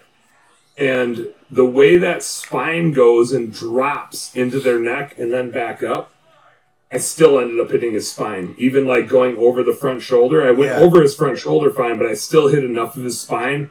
It just flat out dropped him. No shit. And I, I'll never forget the look on his face. He reared up. He he was immobilized immediately, but he reared up and looked at me like, This this is just my read of his facial expression. I don't know if deer have facial expressions, but he looked he looked right at me. This is like slow motion. He looked right at me, and, and his face said, "The fuck are you doing there?" Like what? I'm and like and I don't blame him. I'm fifty yards off the road in this little sliver across a parking lot in a Nobody spot no human could ever be. And and this deer is a five and a half year old buck. Scored a one fifty-two ish with with a broken G three. I think it would have been like one fifty-five otherwise. Um, and he just looked at me like, dude, I've come through here for five years and nobody Nobody's has ever been, been here. There. Like, what are you doing there? Wow. Um, and, and but but the beauty of it was like, I mean, I dropped him. It had to be within twenty yards, ten yards of the public-private border. I mean, it's just this little sliver of nothing on public land across from a parking lot. Yeah. and and like I had to drop him there. Yeah. I had to drop him, or I was going to be seeking permission for tra- tracking this deer. But it just happened to just drop, and then I went. I proceeded to go through a hundred dollars with the arrows because he's laying there looking at me like, "What the hell was that?" Oh, and God. Every time you shoot a deer that's laying there and they move, they break. Your broadhead is shot, right? If they're yeah. I'm shooting expandable G fives or whatever. So your broadhead shot and your arrow snaps. So I went through three arrows and three broadheads. So I'm out about one hundred bucks. But I got a sweet ass buck. Got my biggest buck of my life. Yeah. Uh, right there. And and uh, the beauty of it is, uh, I don't know what you're saying. Thank goodness. It was like nine hundred bucks for that shoulder mount. um, but um, this is a really easy drag. It was a nice drag. Yeah, you're right and there. It was the girth measurement. So I didn't. We didn't weigh the deer. But we we had a tape measure thing that says, like, girth is this, weight's that. The the dressed weight was two hundred forty pounds. Wow. It was a tank. That's a big that's a big deer. It was, it was the biggest deer I've ever seen. It, yeah. It, and again, so, like, Ben shot that one seventy-eight or whatever it was. My buck put his buck, like, body-wise. His, his was a eight, seven and a half or eight and a half year old buck. Like, people knew about it. It was yeah. being chased. Um, Dang. My buck made his buck look pretty small. Really? Body-wise. Yeah. It's crazy. That's wild. Crazy. I'm just glad you got one on the last day in the final hour. Me too. Yeah, I'm oh, glad. I'm glad too. I gotta take a piss. All right. Can you guys talk about venison stuff? Yeah, I'll let's take a do it. When we come back. Yep. You gotta talk about venison stuff, and then I'll come back and talk about um, the venison processing. You got yeah. venison processing to talk about. Okay. He starts on a hunting story and you can't stop. No, you can't. That's funny. Yeah, so so that uh that's filled the freezer. A lot of meat. It it sure did. You know, it's the fall is definitely around hunting. We spend most of the the fall either going back to where his family has land. Um, to shoot deer, or he's going on different trips. Ideally, someday we all go, or some combination of us go. I, I took up archery last Christmas, last fall, last spring. We were in an archery league, and um, by the end, it was, I don't know, a twenty-week season. Yeah. I beat Dan in the last match of the the year. So oh, wow. It was, it was pretty fun. So I'm going to I'm going to try like um I, my shot's pretty good. Um but I'm going to try to shoot a deer this year. I I've shot with with the gun, of course, but that's cool. Bow, so. That's I want to get my wife into it. We we I got her to hunt last year for the first time, and I we just brought a crossbow um cuz it was bow season. And uh but I would like to get her shooting a, a actual bow, and she had fun, so I I think she would have a lot of fun getting into the just learning the process of shooting a, an actual bow and getting to the point where you think you're comfortable enough to shoot a deer. Hey, you know, we did this archery league, and it was three D animal shoots. So every Monday we'd go and you'd shoot two rounds, and they would have, you know, raccoon or deer or I don't know, turkey, whatever, different different kind of mount, foam mounts. A snake. That's a snake. Snake, spider, you know, just yeah. different things. Um, and that was really fun. And so over the course of the fifteen-week or whatever it was, twenty-week season, I got pretty good. Yeah. But then taking the bow out in the field is a totally different game, right? Where you yeah. got to actually climb a tree. Yeah. You got to stand on a little tiny platform. Yeah. You got to be quiet. You got to pull back without the deer seeing you. You know, it's a it's a whole nother ball game. It's a whole nother ball game. So I'm looking forward to going after it again this this fall. Dan, she, she told me she kicked your butt last year. By the end of the season, it was so cool. I mean, like, I know she's a good shot, but she doesn't know she's a good shot, type of thing, right? Because yeah. if you don't. If you don't get around enough other people shooting the bow, you don't know how good you are. And right. So we'd shoot league, and I would shoot, and I I would miss, right? Like, every once in a while, I hit like right where you need to hit. I'd be like, just aim for my arrow, but don't hit my arrow. most of the time, most of the time, you even at twenty yards, right? You're still missing by an inch. Yeah. Inch and a half, like maybe two inches left, right, up and down, whatever. Well, and with three D animal shoots, you can't see where you're shooting, so it's like you think you kind of know yeah, you where you shoot need to at shoot, the, at but... the circle, and then you put up the the binos, and you're like, oh no, you got to shoot an inch and a half to the right, up, and like, and so if you can see my arrow, shoot this way my arrow, and I give her an instruction and be like, swap, how was that? And I'd be like, yeah, that's pretty much right, right there. Like, that's the one. So, so like, she, she could literally hit within a lifesaver of exactly where I said. That's awesome. Go this way of my arrow. Yeah. Um. So either she's just really fucking lucky, or she's actually like a pretty good shot. Yeah. Um. But it is. It is. There's a. There's a definite progression from being good at target shooting to being good in the field. Right. Yeah. The for ju- sure. The distance judgment. And the moving away or coming towards you or quartering away or they're moving. And they're, all the extra layers yeah. and the. Yeah, you got to. Just the, or you just got to be like Ben and just be really lucky. Yeah. That's, that's the, a really good dis- way to go, actually. If you can pull that off, that's a really good way to go. go. The distance, too, like, fig, you know, you got to know the distances and then still be able to remember. I mean, when the when they come in, you usually don't have the time to range them. I mean. You gotta have spots picked out, and where yeah, it was a twenty-five the, yard spot and twenty, you know, thirty yard spot, and didn't remember all that. And there was one year where, and I would have it, before I missed. I would.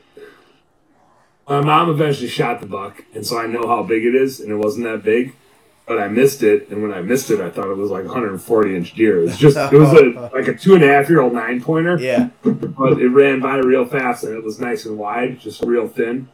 And uh, I missed the hell out of that thing, and I shot my thirty-yard pin at it. I was like, I ranged everything. And then after I missed it, I was like, oh, shit, that was at the twenty-yard tree, not the thirty-yard tree. Yes, I just all those sailed factors. It. I yeah. just sailed that damn thing. Yep.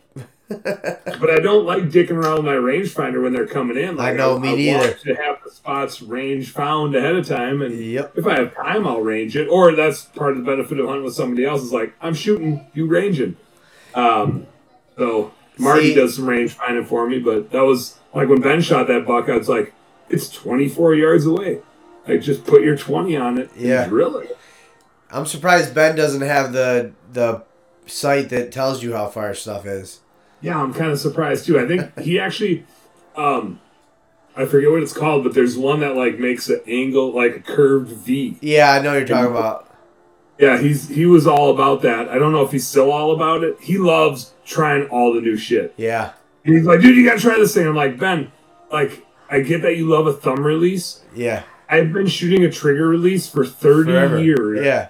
And that's, and, and I don't, I don't need to learn a new thing. Yeah. Like I don't, I don't, I I shoot really good with the thumb with with a trigger release. The thumb release is probably for some people, but that's I've how shot I feel. The trigger ten thousand times. Yeah. So I don't. I get why you need to figure out what feels good for you, and I appreciate that. And you're gonna stumble upon some shit, and I want you to tell me about all the shit because there's some stuff where I'm I'm turning into an old stubborn man. Yeah. Yeah. Right. Because it's the way that I do it. And so I want to know all the new shit you learned that I'm not even seeking to learn because I've done this for so long. Right. But I'm not going to change my release, man. I just yeah. want the trigger release. My buddy, I have no problem pulling a trigger. My buddy's been trying to get me into the uh, heavy arrow stuff. He's He went down the heavy arrow rabbit hole and built his arrows out. And they're, and they're, I'm just like, I don't have time to build those and then redo everything and... I just don't have the time to. I'm just going to keep shooting the same arrows that I've that I don't seem Here, to have a problem with.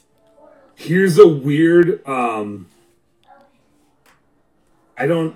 I'm a business math person, so I don't know words good. And so this this is not an analogy or a metaphor, but it's really close to one of those two things. Okay.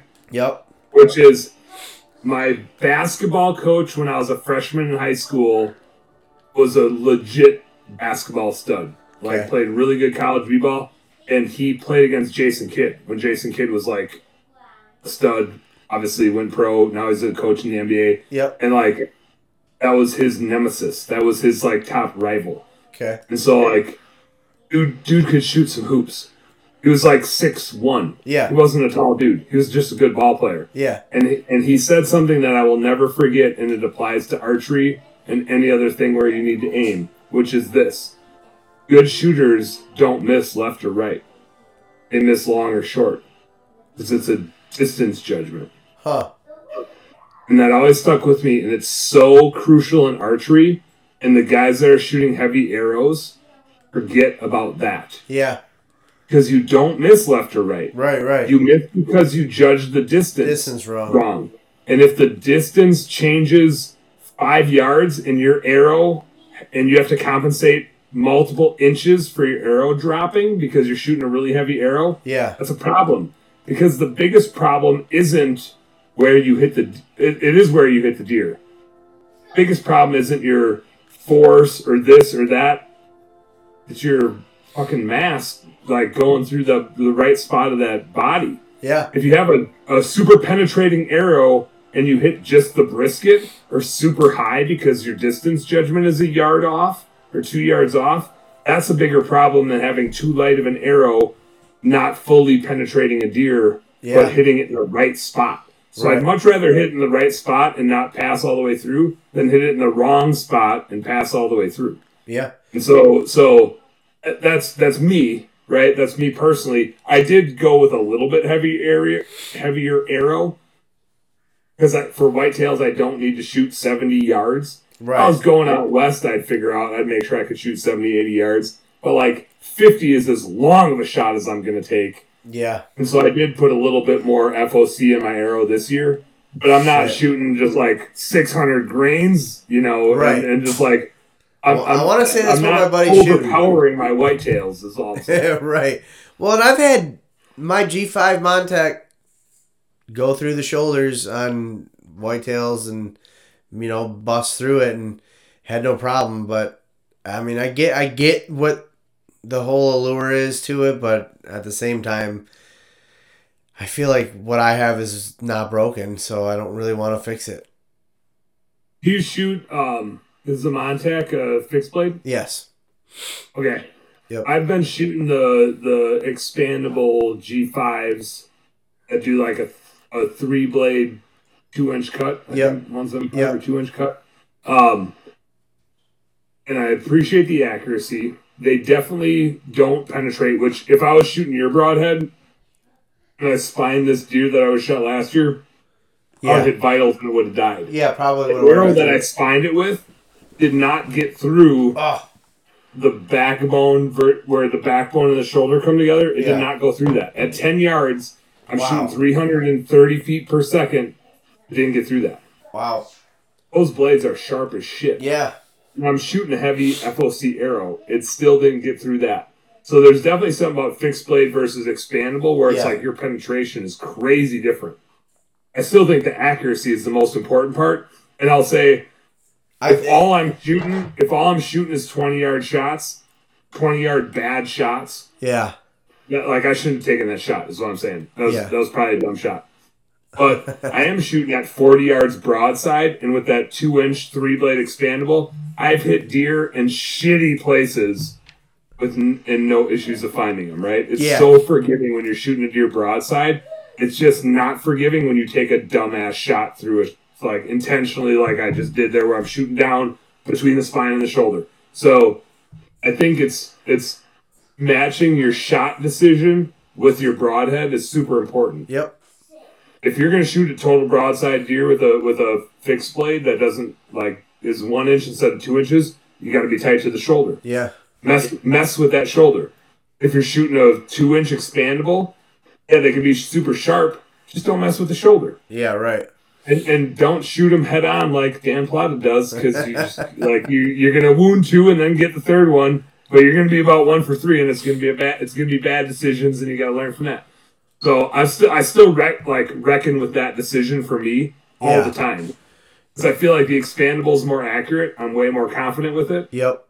But I but I still take stupid shots. Yeah, I'm a man, I do feel like they stuff. they are they are more accurate, but I don't know. I just like the. I like the fixed blades because I, I had a couple not open and just yep. they the, I don't like the extra added factor of failure involved. Um, this last year I shot a doe. It was really weird. I shot this doe and uh, I get down and I look at my arrow and it's like my arrow's laying in the grass, like on top of the grass, pointing back at me. I'm like, that's weird how this landed. And then I'm looking at it. There's only a little tiny speck of blood right on the fletching, one fletching. And I'm like, what, what is going, you know, I couldn't figure out, like, what does that mean? And I turn around and I look and there's blood everywhere. It looks like somebody dumped paint cans. Blood everywhere. So I started tracking it and I kicked it up. So I backed off and waited a little while, and then I went back back to the blood trail and found found this deer like probably seventy-five yards. I don't know what I did. It was thirty yards broadside. I had to have done something drastic, like bumped my knee or something, because the arrow slit this deer's throat, like just barely slit this deer's throat. I wasn't aiming at its throat. I was aiming where you're supposed to aim at a broadside deer. Somehow yeah. my arrow was like a whole foot and a half yeah, away two, from there. Two feet, two feet up, away, up, yeah. High and right, high and right. And this slit one... her throat. I mean, just to the point of like probably one blade, one one of the three blades just went right across her throat and it just cut, and she, I mean, she died quick. She bled out like crazy, but I still, I'm like, yeah. what? How did that even happen? I had, I've had two like that. One, oh, both of them were in Illinois on yeah. the same piece of public land. One was a doe ten yards away. This is my older bow that Marty shoots. Super accurate bow, but not super fast. two thirty, two forty feet per second. ten yards away. She had heard me pull back and she got a little leery. And then she was walking and I stopped her. And so she was like super on edge, but ten yards away. Down and quartering away, and I shot, and where the arrow first touched her was perfect, right on the vitals. She spun out so fast it never entered her body cavity. No way. And so I just saw the arrow laying there like punched in the ground, and she spun out and then walked away. And I was like, you know, just in my mind, I, and like I couldn't see any blood or anything. She, her, the side that I shot at was turned away from me, and she just walked away. And I was like, wow. I've never seen a deer at ten yards spin out. Like, God, I thought I was right on her. Like, I must have flinched or whatever. I also, so full full transparency, I also shot at a ten-pointer, like a two-and-a-half-year-old. It wasn't a huge one, but I hit a tree. And, uh, and I was pretty sure I hit a tree on that one. I don't think I touched a deer. So I was, like, getting down to, like, find arrows because I was going to run out of arrows. Yeah. And I got down and found the arrow that went at that doe. And like you said, it was like there was, wasn't much on the arrow. Then it looked like somebody just took a fucking gallon of blood and like dumped, dumped it in it the everywhere. trail. And I found the deer, and you would have thought I sliced her with a samurai sword. The gash in her was a foot and a half long. It started right where it would have hit broadside to go into her vitals. Yeah. She spun out so fast, it went... like from that piece of her back, under her leg, out right underneath her jaw. And it broke three ribs on the way and just just touched the inside of her body cavity. Didn't hit anything vital, but got into her body cavity. It was like a foot and a half long wound. Jeez. And she just, and she just totally bled out. Um, that was with a rage like chisel tip, I think. But but same same thing. It was just like there's no blood on the arrow, but just a path of blood. Yeah. Um, that shot. Artie wants to say something. Okay. Um, that shot was right where it was supposed to be. Similar to yours, I also shot one at thirty yards. It was like a meat buck in Illinois on the last day, where I had, I had some nice bucks that I saw, but didn't get shot. And I was like, whatever. I'm brown as down. I just want. Five, I'm I'm spending five hundred bucks on tags and probably another thousand bucks on yeah. Airbnb and the gas yeah, and everything. No kidding. It's like I'm back with some meat. So here comes the year and a half old. I think it was a two and a half year old, but it's just not a great rack. Um, but I grunted him in. I'm at thirty yards, and I was feeling. I played some basketball growing up. You know, for a five ten white boy, played some ball. I mean the ball, a- aka I rode the bench in middle school and high school, and. uh pulled back on this buck at thirty yards, and I was just so confident. Like, everything felt good. I was on him. There was just no, there was no, like, buck fever. There was no shakiness. It was like, I just, I'm just going to kill this thing. And I was so confident that I followed through, like, Steph Curry on a three-pointer before I released the arrow. And I kind of I kind of wonder if that's what you did, because it sounds very similar to what I did, which is I was yeah. like, thirty yards, smoked it, and I like had this like lean back. That I, I, yeah. I, don't, I don't know what I did, but I assume it was like a follow through, like a lean back. And I released it, and I just remember like I was on it, and I'm looking for the arrow to go right through its vitals, and instead I see the arrow hit the side of its neck. And I smoked it in the side of the neck. And I remember watching him turn and run away. And there was a downed tree there, and he ran. I don't know. He ran through that downed tree like it wasn't there. Um, but all signs pointed to that it was. And so when you looked at the blood trail going through this downed tree, you just you were like, how did an animal get through? Th-? I mean, it wasn't like a small downed tree. Yeah, it was like three, four, five, six inch branches hanging off this thing. Like it's it's big.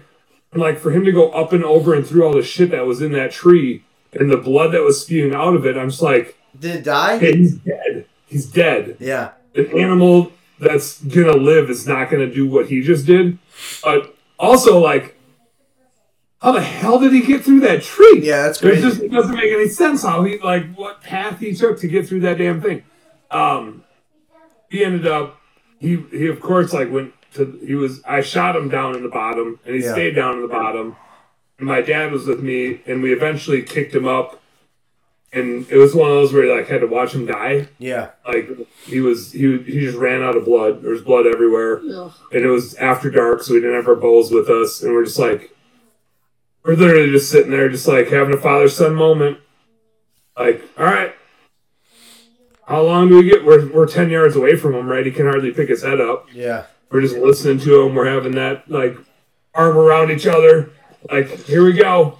Like, how are we going to get this thing out of there? is, is he going to be down here for ten minutes or is he going to be down here for thirty minutes? Yeah, right. Yeah. So, so we got, and that was the toughest piece of venison we ever ate. it was, it was a rough one. He should have been all in the grind pile. He, yeah. he died not in a great. They, well, they good. say that that has a lot to do with it. Totally, totally. How how they died. If if they're if it's quick, say the meat's a lot better than when they're uh, pumped full of adrenaline yeah. and dying, suffering.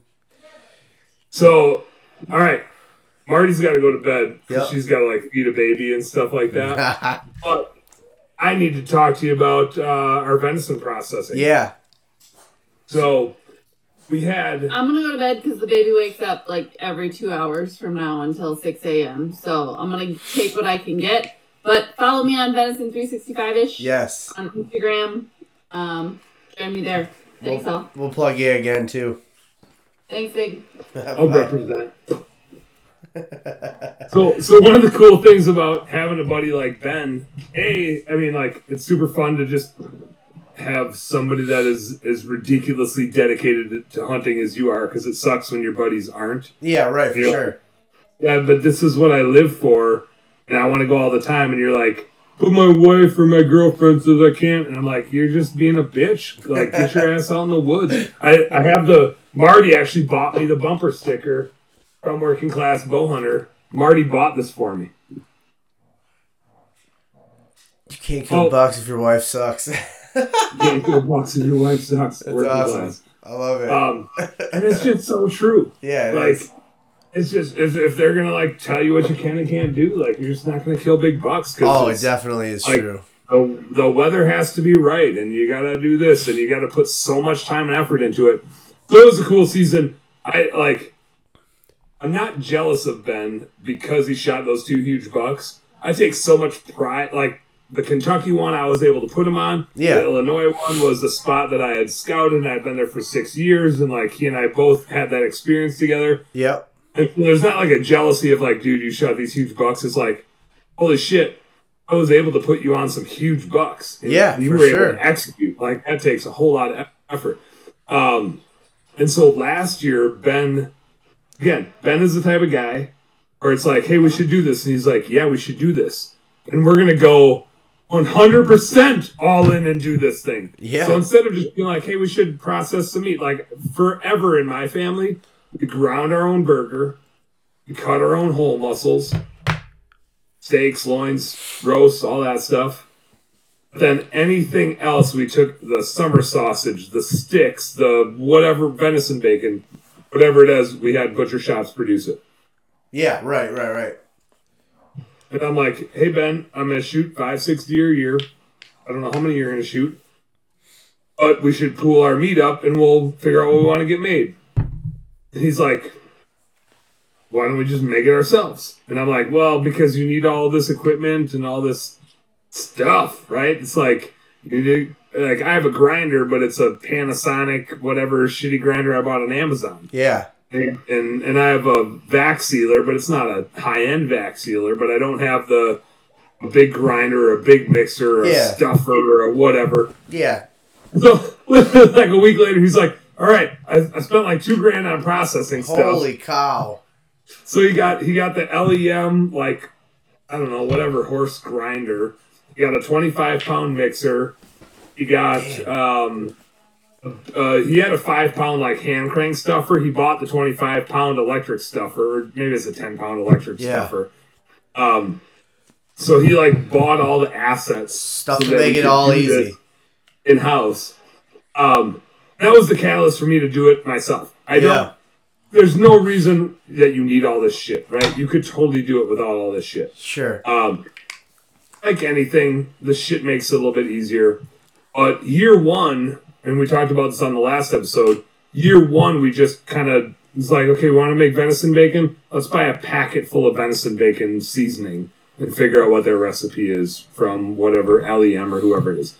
We want to make summer sausage. We want to make sticks. We did those. Um, we did some breakfast sausage. The breakfast sausage was by far the best. Yeah. And, and it's like, it's just easy to do, right? Yeah, I did breakfast sausage this year too, and it was amazing. So good. So, so good. good. Um, year two, we said we should start, like, the venison bacon was okay. Part of it was how we ground it. We ground it too fine, like, too bologna fine. Yeah. Um, we, we ended up, we found out after the fact, and that's a funny story, but maybe I'll tell it here, but we found out as we were going that we had been overcooking it. And so that was part of the deal. But also just, like, the seasoning packet just tastes chemically. Yeah. And so venison bacon was something where we were like, let's try our own recipe. Let's do some research, find some recipes, make our own batches, yeah. figure it out. We did that, and it's light years ahead of where we were the year before. It's like, it's fucking unreal. It's no candy. Shit. Yeah. It's, it's so good. Huh. Um, never made venison bacon. Dude, it's just, it's bonkers. I'll share, I'll share the recipe with you. I won't share it on here because... I'm a stubborn asshole like that. Plus, I don't know it off the top of my head because it's in a Google sheet somewhere. Yeah. Um, but ven- I'll just say, if you're not getting venison bacon made or making your own venison bacon, do it. You suck. You're um, wrong. and if you and if you're like, oh, I should do it, then go to Venison three sixty-five ish and check it out. Yeah. Um. He, so like the L E M was okay. Tastes a little chemically. We made it ourselves. Put some, I, we, uh, I have one hundred sixty acres in Wisconsin, so we get our own maple syrup from that. Nice. Put some maple syrup in there. Holy smokers. That was good stuff. So the venison bacon was, was top notch. Part of what we found is we overground it. We did, we did like a fine grind instead of a coarse grind, and we overmixed it. We like, we beat the shit out of it too much. Really? So we way backed off on that, which like had, had double positive impacts, which is, oh, first we saved a whole shitload of time because it turns out when you grind everything twice and you mix the shit out of it, that takes forever. So if you grind it super coarse and don't need to mix the shit out of it, that doesn't take forever. Yeah. So you get like literally two thirds of your time back. Yeah. And also the texture is way better. So we had uh, so so a little coarser texture, and this year, last year we bought a bunch of like just pork butt and mixed that. This year we went to a butcher shop. And and called around a bunch, and we had a butcher shop that was like, what do you want? Do you want picnic trim or fatty trim? And I was like, I didn't know there were two different types of pork trim. Yeah. Even though I used to I used to trade pork trim. um, when I worked at Cargill. But I, I, I didn't think butcher shops played at that level. And he was he was I was talking to like the owner of the shop, and he's like, well, if you're doing X, Y, and Z, you probably want the more pork trim, and if you're doing bacon or something like that, you probably want the fattier stuff. And I was like, yeah, bacon, man. Yep, we're doing some bacon. But we were also doing brats, so we got like, I don't know, we had one hundred ninety pounds of venison, and I think we ended up buying one hundred seventy-five pounds of pork or something oh, like wow. that, with a mixed bag of fatty stuff and, and less fatty stuff. Yeah. Uh, we did venison bacon with our own recipe. We did red brats. I used the Meat Eater brat recipe. Okay. There's a few good brat recipes out there. I think we ended up on the Meat Eater one, just scoping them out. The brats are bonkers good. Hmm. Super good. I was so surprised at how good they turned out. Yeah. Um, I've never made I my wasn't own. surprised. I wasn't surprised at how bad I am at making them a regular size. Because you like roll them into like a big casing and you gotta like spin them. Man, I got like an eight-inch brat followed by a four-inch brat. I got something for, I got something for everybody, man. Diversity. I'm all about diversity. Um, the brats turned out super good. I did find out we bought the collagen casing, like just the shit you buy from the store or whatever. I think L E M brand is just what we tend to buy. Um, if you boil them in that, or shit, even however you cook them in that, it like melts away. Really? Where like, when you buy Johnsonville brats, because I'm from Wisconsin, so Johnsonville is what you buy. Yeah. Um, we buy here too. Yeah, they don't, like the casing doesn't melt away, no. right? When you cook, like the casing stays on there. So that's like a natural casing. Yeah. When you buy the collagen, it like melts away. We um, we used to do Italian sausage every year in my family, and I, I want to say they, they we would always use the natural Natural casings. Yeah, I, I think that might be something we mess with the next year. Yeah. But but the, but the nice thing about the collagen is it's like, so the casing melts away, but it melts away at, a little after it hardens. So it's does it holds together. Yeah, it just holds together, and then you just have a sausage without casing on it, which yeah. is totally fine. Yeah, that's not um, bad. The brats have been a big hit. We did um, a summer sausage in the sticks. We still used uh L E M recipe, which I think we'll switch from next year just because it's not it's not bad, but it tastes manufactured. It yeah. tastes like they're it's like they're trying to make sure they don't get you sick. Um, one one thing we found out though, and this this was funny, we're we're doing our processing. So we did breakfast sausage, totally uncooked. We did um, and it's like fifty-fifty pork with just seasoning mix. Tastes great. L E M is what we use for that, and it's awesome. Um, We did brats, we did venison bacon. The venison bacon you smoke while you're there, like to, and, and I'll get to the temperature thing in a second here. The venison brats we did raw, just stuffed it, not smoked, they're frozen raw. Um, but then the sticks and the summer sausage we smoked. Okay. And while we, we had the, the, so the venison bacon, you mix it all up and you make like a loaf of it. Okay. Put it, you put it in like a tin pan. And we tin panned it the year before. Like the recipe we read online said, like fully cook it and then slice it, and it just tastes kind of like ham. Okay, it's just fully cooked ham. It's not bad, right? But not it doesn't taste like venison or bacon. Um, and so my experiences with venison bacon was that it's not quite so chewy and it's more fatty. Hmm. So part of that was we need higher fat content, pork trim. Like we were mixing it fifty-fifty, but our pork trim was pretty meaty and less fatty, so we need fattier pork trim. And the other thing I noticed, and I was like, when I fry our venison bacon, there's not a lick of grease in the pan. Not a bit. Huh. When I fry venison bacon from a butcher shop, there's some grease in the pan. Yeah. Which tells me we're maybe overcooking it on the smoker and that all the fat is draining out. Yeah. Whereas maybe if we don't cook it quite so long, some of the fat stays in, which means when you fry it, it gets in the pan. I don't know if, if it's sliceable because you need like a meat slicer, deli slicer to slice the loaf once it's done smoking. Sure. And obviously sure. it needs to be smoked and cured enough that you're not slicing like gooey meat, right? It needs to be hardened. Yeah. And so, so Ben and I, we were this was like ten p.m. on a Saturday night after we had processing meat all day with two type A personalities.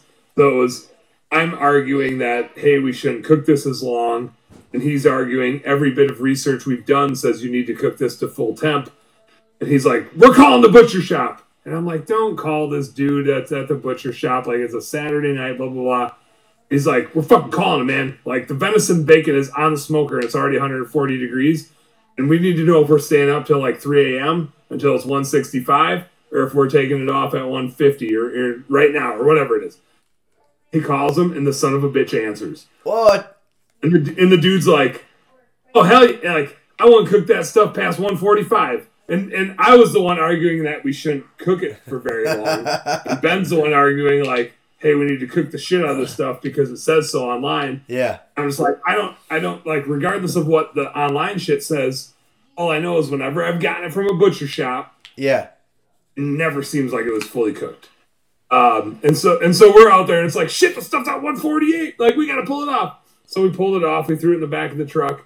We sliced it the next day. And, god damn, that is the Perfect. Best. It's so good. And and then, and we learned, he also said, our summer sausage and our sticks, we had been cooking to like one sixty-five. He's like, I hardly take them past one fifty. Oh, no kidding. Like, no shit. Huh. Like, no wonder why ours are also dry and, like, the yeah. ends are burnt and we're, like, cutting off a bunch of stuff. Well, they're, they're no. probably putting those numbers up there because they don't want to be the one that told you not to and somebody gets sick. Yep. Hey, yep. bud. I, yeah. It, yeah, I'm curious to see. That That did make them, like, texture-wise a way lot better. To I mean, we were getting them, like, some of them will be one sixty-five, one seventy, but some of the ends will be like one eighty, one ninety. Yeah. Oh, it's time for a sleepover, man. Yeah, apparently you're still awake? Yeah. You should go lay down on the couch. Mm-mm. I was waiting for you. Uh, I'm excited for, for year three. I think we'll do summer sausage and sticks recipes. Yeah. Custom. We'll start messing with that stuff. Venison bacon, I don't think we'll change a thing. The brats, I don't know. I don't now, did we'll you put? It. Do you, is the venison bacon recipe on the three sixty-five ish? I don't think Marty put the whole thing out there. Um, I could tempt her to. I could yeah. be tempted to put those, it out there. Those. I got it in a Google sheet. We we decided to document everything this year because we were like, shit, we're gonna like find some really good stuff and then not remember what we did. Yeah, right. That's so, that's so what I seem to do. Documenting everything. Yeah, that's what I seem to do is I'll do stuff and I'm like, how did I make Here, that? I'll do this. I'll do this. Yeah. If we get one hundred new subscribers to Venison three sixty-five ish, and I'll drop the, drop the, the Venison bacon. bacon recipe out there. How about that? All right. I'll put that out there for you. yeah, yeah. one hundred new subscribers. Let's do that. Cool, man. I don't know. Wait, it's followers. It's followers on Instagram. It's followers, it? Yep. Well, I think I got to get this kid to bed. I think you do. I think you need to go to bed, too, because it's eleven thirty where you're at, and you probably have, like, work to do tomorrow or something. Yep. All right, man. It was good talking to you guys. Good catching up, man. Good yeah, catching up. Real good catching up. We gotta, we gotta do another Bookkeeping Beer and B S episode to talk about your business and probably tell some hunting stories. Yeah, I got to tell my hunting stories. You got to tell your hunting stories. Let me know whenever. We... we Uh, jump down some giant rabbit holes this year in the business world, so that would be interesting to talk about too. Ooh, is it how uh, you don't have a lot of time left, but is Amanda still military, still full time that, or is she going into the business? She's almost done uh, with her full with her active duty, so she, this summer she'll be. Uh, she's and she's getting really in into this business, like she's. She was just sending me stuff. She got us registered with uh, Sam, S B A, S B A, or S B. See, I don't know this stuff. Something sure. where we'll make it easier for us to get government contracts. Ooh. And then and then she was sending me tomorrow the drilling down with Conquer. There, it's about government contracts, and she's like, "I need you to record this for me." She's in Kansas in training, so she can't watch it. So she's getting really involved. Um, in That's it, fun. Which is good because I, I think that she'd be a good, uh, I think that she'd be a good asset to the to the business to help it grow. But we definitely, uh, we're definitely going down some scary roads with it right now. So scary good, yeah. scary good. Yeah. Oh yeah, oh yeah, do we, it up, man. We did that uh, the six month Conquer program, so they pushed us to do a lot of things that I probably would have never done without it. So. Good. So, yeah, Good. Well, uh, let me know when I'll, I'll come on bookkeeping at any anytime you want. Hell yeah. All right, man. All right, dude. Good chatting with you. Yep. Everybody go check out Venison three sixty-five ish on Instagram. And uh, if you like small business, check out Home Service Happy Hour. On uh, apparently all the podcast things and the YouTube and the Facebook and probably on the Instagram, too. I don't know. Yep. It's everywhere. We're all at. But all right. Check it out. All right, man. Hey, boys. See ya.